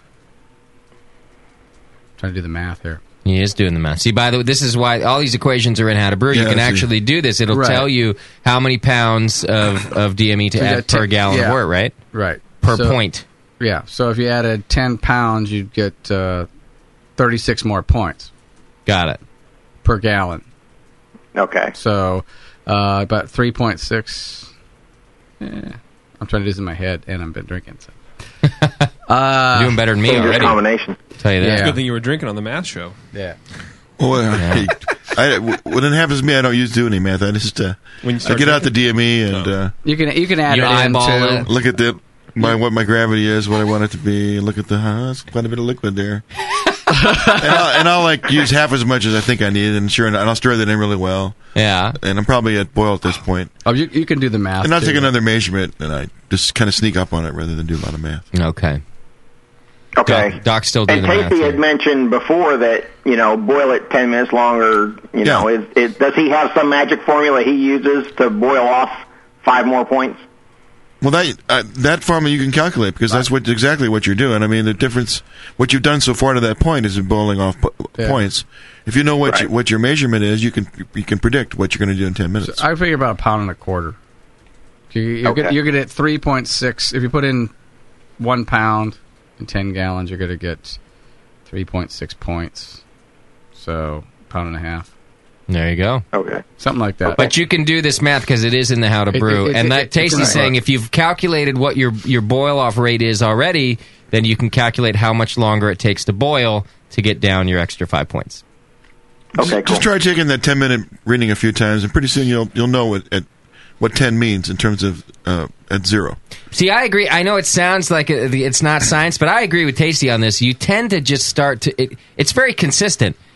Ten minutes of boiling is the same in your system every time, so you start to know when you've screwed this up a couple of times how long you have to boil. That's all. Brewer intuition. Because you bet your ass I'm not pulling out some equation like Doc well, just did. well, if if you do this at the pre-boil, Yeah. as soon as you've done sparging, Then you're and- good and to you, go. And you, got- you got an hour to deal with this. Yeah. Yeah, when So I you when I can- brewed at Russian River, we uh, they took the pre boil and uh, yeah. they didn't think we were going to hit our number. They Thought we were going to be a little bit low, so they just boiled more vigorously. They they turned the steam dial steam valve up just a little bit higher. Got it. And I 'Cause think they we, knew. I think we even did a little bit uh, uh, longer, uh, a little bit longer boil before we added the hops too. Just to, okay, they they did that for you. Well, I was I was consulted, but they were taking care of that. Right. They knew the system. They know their system. So, I but didn't. if you're at the ten, last ten minutes, uh, it's better to do the tasty method, and you put in about half of what you need, take another reading, and, Yeah. and then and then titrate it up. It's it's a lot less stressful that way. Okay. Yeah, you, if you run off and start doing calculations, if, if you got and an you hour, have ten minutes to, to- right, yeah. If you got an hour, you're fine. If you've Yeah. got ten minutes, don't worry about it. Yeah. Understood. All right. How's that, Whitebeard? That works for me. Thanks, I brother. hope it works for Wood. Later. All right, there you go. Whitebeard Brewer, 888-401-BEER if you want to call in. And that uh, was our mini topic today, the uh, water to grist. So thank you for all that. And uh, thank you for your questions about the, the numbers, too. And uh, thanks to JP. What would I do? Nothing. Oh, good. if you need me to keep doing Just for nothing, being you. let me know. You want to see my wiener? Nope. Oh, no, thanks for not showing me your wiener is actually probably what I meant. thank you for that. All right, um, so we're almost done here. Uh, let me let me check uh, what other business I have left to do. I did want to tell you, you know, as we're covering all these numbers and uh, these calculations that we're talking about, you know, we mentioned a couple times during the program that brewing software is really the easiest way to calculate a lo- a lot of it, and and it is your friend. Uh, go over to beersmith.com, and beersmith's what I've been using now. Uh, my last couple of brews, I, I use it every time. You can get a two week free trial over there if you go to beersmith.com. So why wouldn't you try it out? I mean, screw it, mess around with it. And if you're used to using another brewing software, what I did was um, uh, I had the luxury of having roommates with laptops, um, so I had Beersmith on my laptop, and I had my old brewing software on Chad's laptop, and I was able to kind of corroborate my numbers because you get kind of nervous. You want to get it right. You don't want to mess up your brew because you're using something new, just like using any other new part of your brew system. So with me, I was able to kind of uh, corroborate the numbers, put it together, and now uh, I dig using Beersmith. So go get your free trial. Go to beersmith.com. It, uh, it's it's pretty robust with all of its feature set. It's got a great interface. Um, you can you can keep stock of your ingredients if you're one of these guys like Jamil who likes to keep di- all the different grains around so he can brew anything anytime. Um, you can keep a whole inventory. You can make yourself a shopping list for the next time you're down at the more beer and you want to just print out your shopping list you know what you got to buy it's really kind of a cool thing makes you feel like you're a real brewer or something i mean which is for me that's good Yeah. anything that can help me feel that way is is a good thing so check out beersmith.com get your two week trial and uh, I, I think you're gonna like what you find there i know i did so I, I, I made the switch it's good shit all right how about a quick break and uh, this will be our last break when we come back uh, we'll do we got to give away some belgian candy sugar um, we could take some drunk of the week calls Why don't we just do it now? Oh. I guess because I got to get another break. Uh, I got I got sponsors to pay, like our wonderful sponsor over at morebeer.com. Uh, they, Oh. they deserve this Those uh, guys. next commercial that's going to be the first commercial that plays at this break. Oh. Um, I could call. I could just not do it and explain to Graham how JP didn't want me to play his commercials at the final break. That'll go over well. You- They don't. They don't you That'll know, go they won't fine. know. You play them at the Yeah. end of the show after everybody's tuned off. Right, right. All right. Hang in there. We'll be right back. Uh, Drunk of the Week calls, give away some Belgian candy sugar, and get the hell out of here. Hang in there. It's the session. We'll be right back.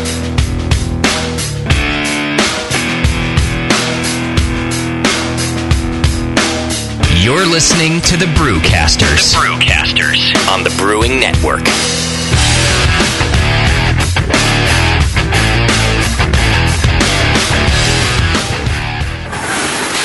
Hey, Push, the new brewery's looking good. Thanks, Finn.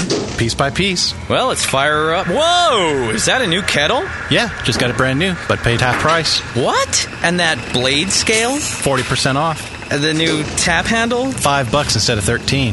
Got a new regulator for the brew stand too, but five bucks instead of 25. Dude, where are you stealing all this stuff from? Where else? The more beer deal of the day. Announcing the Beer, Beer, and More Beer deal of the day.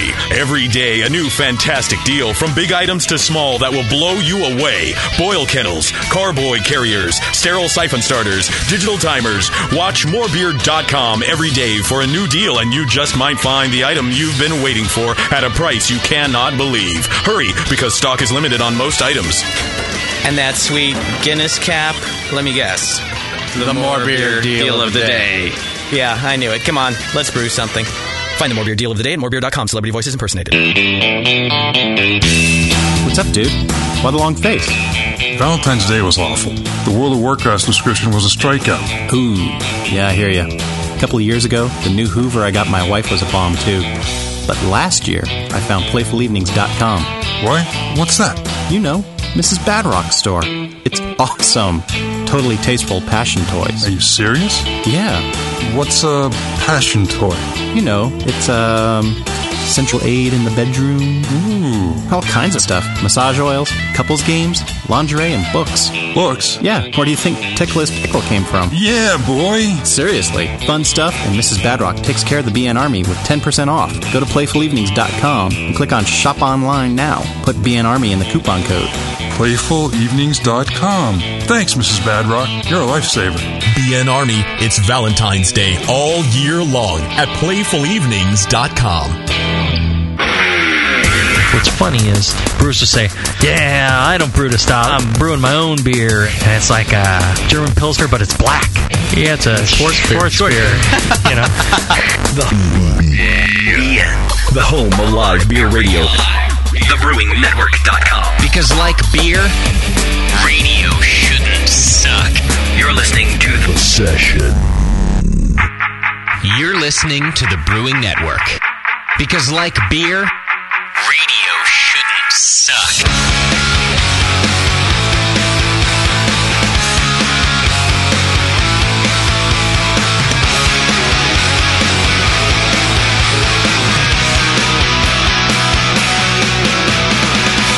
Talking about Roger Waters coming to town at the break. Yeah. Uh, I'm a huge Roger Waters fan. The Wall is one of my favorite uh, all-time albums. All you know, altogether. I can listen. I still listen to it all the time I- to this day. I, just just now, I saw the concert. uh, you saw the original Wall, Wall. Oh, yeah. concert? The tour. Yeah. Oh boy, oh, boy. 1979 or 80. Right when Roger was all fucking nutty. Yeah. Great. But yeah, it was it was incredible. And in fact, I'm I'm pretty sure it's one of those things that I didn't know I was going. I was at my friend's house, and his roommate says, "You know, I don't want these fucking tickets." Oh, and he goes, "You guys want them? Yeah, Yeah. Okay. He's a nutcase, And- and that we- we- Roger. we- how is it that he's back? Uh, how is he able to do shows still? Isn't he completely insane by now? Mm. No, it was Sid that was insane. Oh, it was? Yeah. Oh, I thought it was No, no, Roger. No. Oh. Oh, I'm excited to go to that. Oh, yeah. yeah. so Oh. uh, he's coming to town. We're going to go see him. Yeah. I think we should. It's it's it's not till December, but Not till tickets December. are on sale this weekend. Oh yeah, I bet they're going fast. So we need to get something decent. Chad won't go. I bet they're not He'll go to the reggae I think the, version. pre, the pre-sales still today. it is. I think you're right. So we should probably maybe we should do it after the show. Yes. Killer light show, huh, guys? Laser. yeah. I actually I have been to a, a, a wall laser light show too. It's, it's all purple and shit, dude. It's- I used to go to those laser light shows all the time back when I was smoking weed.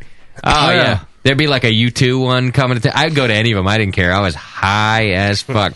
and you just go lay, look at those stupid lasers. Yeah. I remember how high tech they used to seem. And now that I'm thinking about it, I'm going, man. I could have sat there with my own pen laser doing it on the Yeah. roof. It's like a friggin' light bright. It's retarded.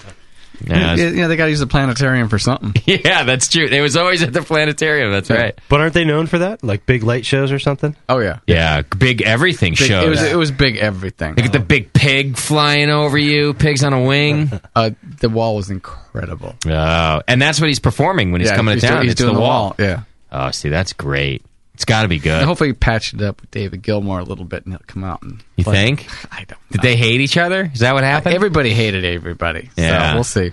Every good band. Yeah, but it's been it's been. That's why you should have been in a band, JP. You'd 30 have been years. perfect at We're the hating band right people. here. I hate Lot of- everybody. lot- lot of hate. Right, that's true. Yeah. I hate you. I'm in a bad mood all the time. It is, I dude. can't control my emotions. But usually it happens sort of I afterwards. can't control myself. You're still sticking around. Bebo's the drummer. 'cause You got she's it so wrong. Flaky. Yeah, exactly. she is the Bebo drummer. is the drummer. Uh, all right, well, we got to look for tickets. We're going to call Pat. Pax is the one who let me know about it. So He- he let you know wrong. Paxton, I know. He did let you know He- wrong. He wants to We have go. to get the stretch limo for him. he will. you don't like you don't like uh, Pink Floyd, Jip? No. You're such a Well, it- music it- it- douche. no, it How puts can it- you not like Pink Floyd? They're boring to me. yeah, they're boring and trite. Uh, Oh man. Wow. you didn't smoke enough weed when you were younger. no, absolutely not. Uh, He's got a word of the day calendar, don't you? that was Don't. Wednesday. Not That's at just- all. That's just what I was. Uh, my principal said on my report card. Boring Have you and listened trite. to The Wall in its entirety? Uh, do you know that? Do you know no, it just bores me. This just bores me. Hmm. We don't need no because you want, because you're just sitting there. You need to watch something while you're doing it. Right. I, So the first time I watched The Wall, Paint dry? I, had uh, so I had gone to a dentist to get a uh, a, a, a molar that had gone away was on its way going away. Oh, the one you don't have? The one I don't have. Yeah, okay. And then I Number went 18, to, people. And I went to one of those, you know, cattle call shops where there's like 50 chairs in it or whatever. Sears. So I go in there, and the guy he pulls out half of it, and he can't get the rest out. And I, I'm not kidding. This is one of those scenes that you see in the movies. He's got his knee on my chest. He's like I he's just doing can't every- see that. I swear to God, got this his guy feet on your shoulders. was up on top of me trying to get this thing out. Right? Yeah, he was. couldn't wrong. Couldn't get it out. Got half of it out. So he sent me home, and he's like, "So listen, I got this guy." well, he sent me home. He's like, "It's gonna be kind of fucked in about an hour when this Novocaine wears off. You're gonna be in bad shape. I tore out about half of that tooth. I can't get out the rest. I'm gonna give you prescriptions for some really strong stuff, and we're gonna send you to an oral surgeon tomorrow morning." Fine, great. So whatever he prescribed me, you know, some sort of double Vicodin, Yeah, yeah. Lorset, who Yeah. knows? go home, take the lore set, smoke a doobie, pop in uh, Pink Floyd The Wall, laid in my bed. Best night ever.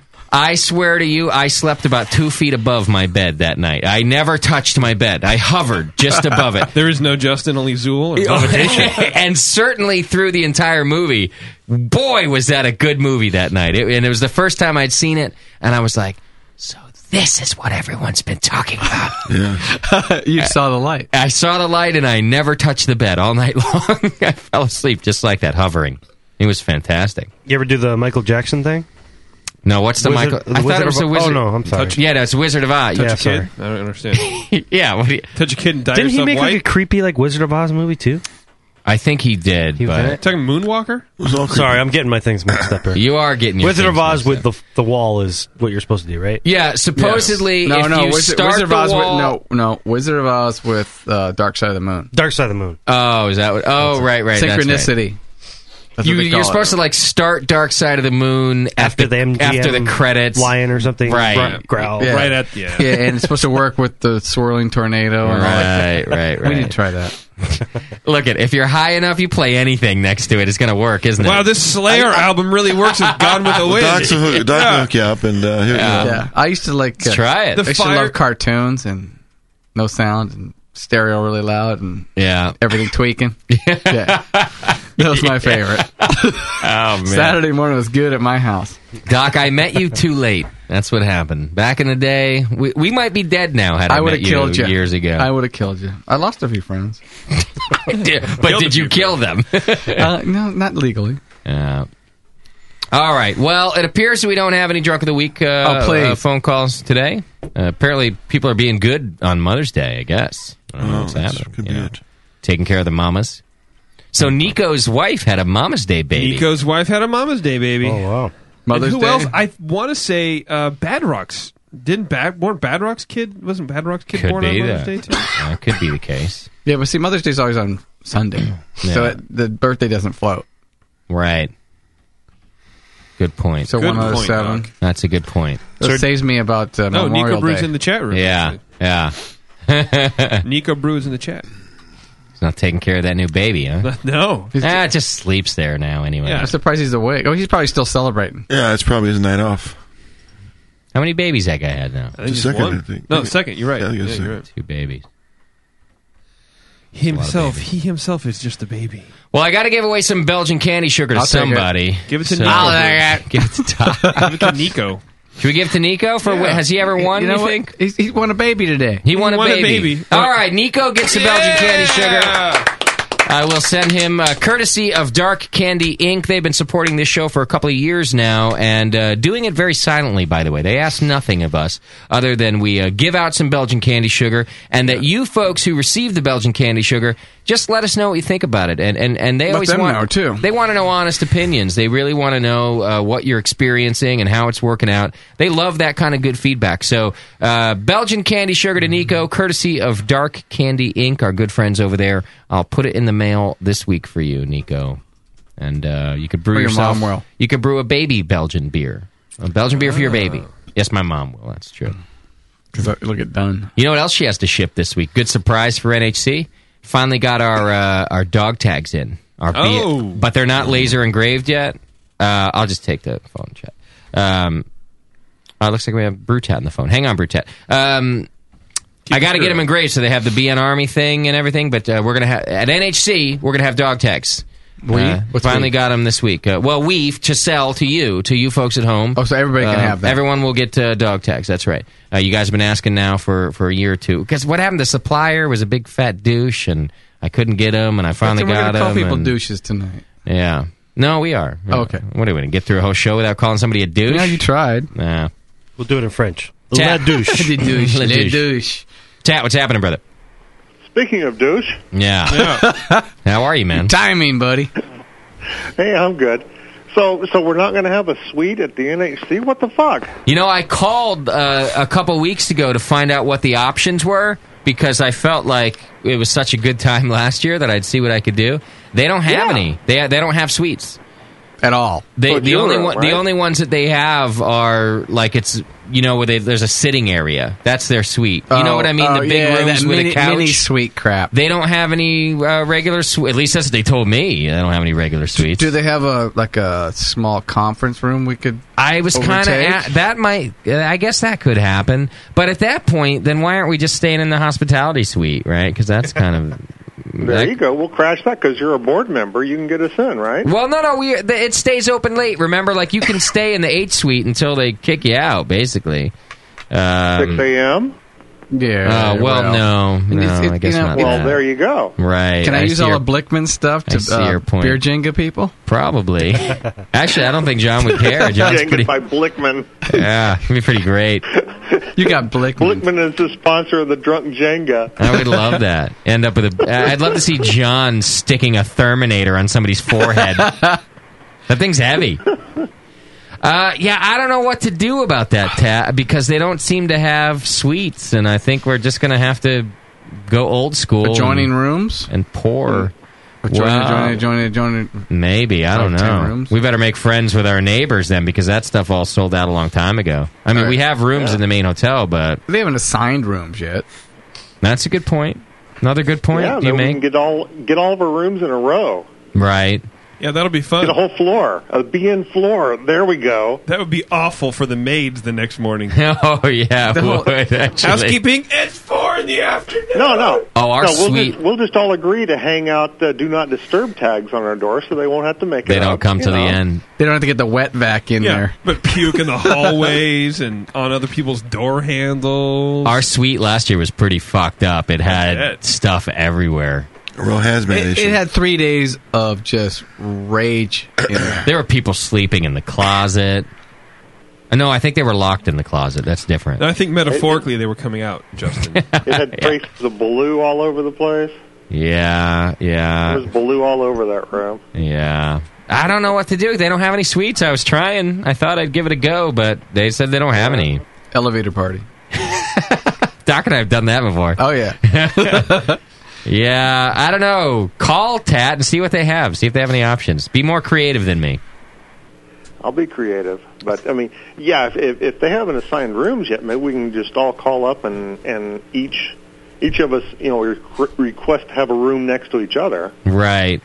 That would take some coordination, though. But It would. I would be happy Never to been do a that as strong long point as of my view. room wasn't part of that string because Uh-huh. there's Oh, a- it's right in the middle. Because there's a point where I want to get rid of all of you and I just want to go to bed.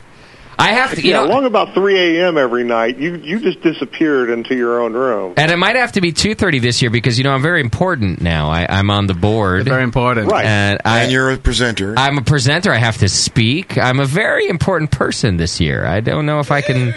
Yes, as you start to get creaky, as you, I'm not sure I can hang out until 3 a.m. Oh yeah, with the lessers. Like like I like it's ever going to happen. With the S's? I don't know how to go to sleep at these things. It becomes very difficult to. Heroin. You don't sleep. Is that the key? Yeah. 3 a.m. is probably my limit nowadays, though. 3 a.m. is uh, because you know better, or because you just can't take it. Anymore. I don't know. Yeah, I think I, I think last year I was kind of just I was done by 3 a.m. You know, just what was happening. But, uh, I didn't bring enough coke to Oakland. I guess I'll have to bring more coke to Minnesota so I can stay up all Well, night. I've got amphetamines, so That'll help. That helps in the That'll morning. Like I'm ADD meds, they'll keep you up. I don't need them at night. Ke- Staying up at night's fine. Actually, I need them in the morning. You know. Oh, Fine. imagine Let my me know. Yeah, give me a bunch of amphetamines and cocaine before my uh, before my talk. Adderall. yeah, Adderall. That'll be perfect. All right, so I'm here to talk to you about. Uh, uh, uh, I'll be back in a minute. It'd Ah, be great. great. Now, if I have a cold, if I have the snivels, everyone's gonna think I'm all coked up. Yep. That's fine. I don't care. Hey, my son was born on Mother's Day. That's a good. Twenty years ago. Twenty years ago. Where's he now? Yep. He's in college now. What school is he at? Uh, Southeast Missouri State. Couldn't get out of that Missouri, could he? Couldn't get out of the Missouri, could he? Hell no, No, because Oh, doctors it's cheaper. are beating it. I Because figured it's it'd in, be in state rates. Uh, that's true. Same He's in almost out. California. All right, ready to go. But but actually, Southeast Missouri State is as far away as he could get from us. I see. Yeah, it's almost out of the state. Tasty, aren't you going to Missouri after? Uh, I'm going to NEC? St. Louis. Uh, yeah. Yeah, Yeah. yeah, yeah. You going to see me there? Don't have the pizza. No, because I'm going to see your ass the whole week before that. Well, the next week on the 23rd at Sheffley's. Uh, Tattoo's bunking yeah, you. You I, didn't know that? I would really love to go down for that, but I'm going to be so far behind and everything. So I, Well, it's gonna be in the I probably evening. Won't go down. Wh- Why are you going there? I have family in that area, and there's a wedding I'm going to. Ah. Perfect. They're still marrying? Third time for my brother. Okay. Is it? It's Yeah. your brother. Yeah. How many brothers you got? Two. You do? I didn't know that. Yeah. Are they older or younger than It's like- you? Younger. And he's on his third marriage. Yeah, he's like 50. though. Anyway. He's like my old man. My old man. Family story time He's today. been married. Uh, I think he's been married four or five times. I can't. I lost count. hell. Four. I think he's on. I think he's working on number five. They were always hot though, and young. Yeah, still, even more. Yeah, I used to jerk off to my stepmoms, them- the hot young stepmoms. Wow. Hey guys, I'm, I'm going to get off here because everybody's trying to call in. All right, later Oh, Okay. tap. So you got, you got My a little first ed- edible stepmom- problem there? My first stepmom after uh, uh, my my my mom mom was like 18 years old. I think he married like some 18 year old broad. That was my first time in a V Dub. JP. Yeah. She had First- a V first- Dub. Wait. What? This little eight, this 18 year old broad that my dad married. They were married for like you know 10 months. No, back the first time in the V dub. First time riding in one? Riding in one. Yeah. Okay. Yeah. It was my Or first time. first- in it. first I time wish screwing your- she was smoking this one. Yeah. Everyone would have approved. Even your dad. yeah, my dad approved. My dad was kind of a stud.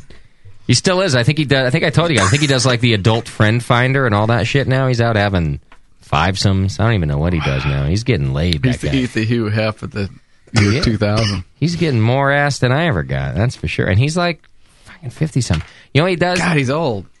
you know what he does? He does the uh, forget the Viagra and all that. He does the injection right into the wang. Oh, oh, oh, that, that, that little clicker thing? You inject, you shoot it right into the Yeah, wang. yeah, it's a because it's instant. And you Where just do you get that stuff? I don't know. You got to ask my dad. I know the porn stars use it. And then so does my dad. Little clicker into there. Click, click. Shoot it right in. Believe that? When I need it? See, that's what he likes about it. He's like, hey, I don't have to take the pill. I don't have to plan or anything. I just, uh, looks like this is going to happen. Pump it up. Instantaneous. Just don't, hate, don't date ugly women.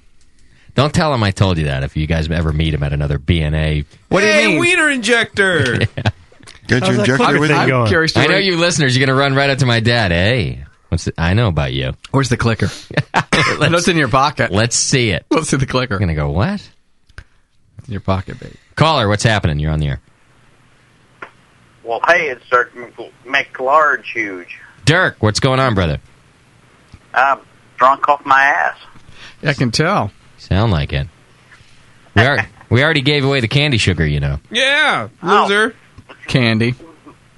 But Oh, Son you, of a bitch. you could still win drunk of the week, though. What have you had? Uh, well, I've had a couple of uh, uh, real ale, uh, devil's backbones triples, and uh, then the uh, oh, you know, I could talk before I called. Uh, Who are you talking to? Randy. T. Well, um, anybody. I was talking to myself. Okay. Uh, I'll no, bet. Randy Teal. Yeah, Randy Teal, the uh, Umagong brewer. He uh, uh, gave the uh, Brewing Network saison recipe, and I brewed it. Isn't he the new Glarus brewer now, Randy? Yeah. Go on. Carry on. I, I Maybe Well, you let out well, a few well, well. secrets. well, well, I don't know. I don't know. I'm just drinking. Stay on track, buddy. Stay on track. Listen, I don't know too you many guys things. keep I'm just talking for drinking. me.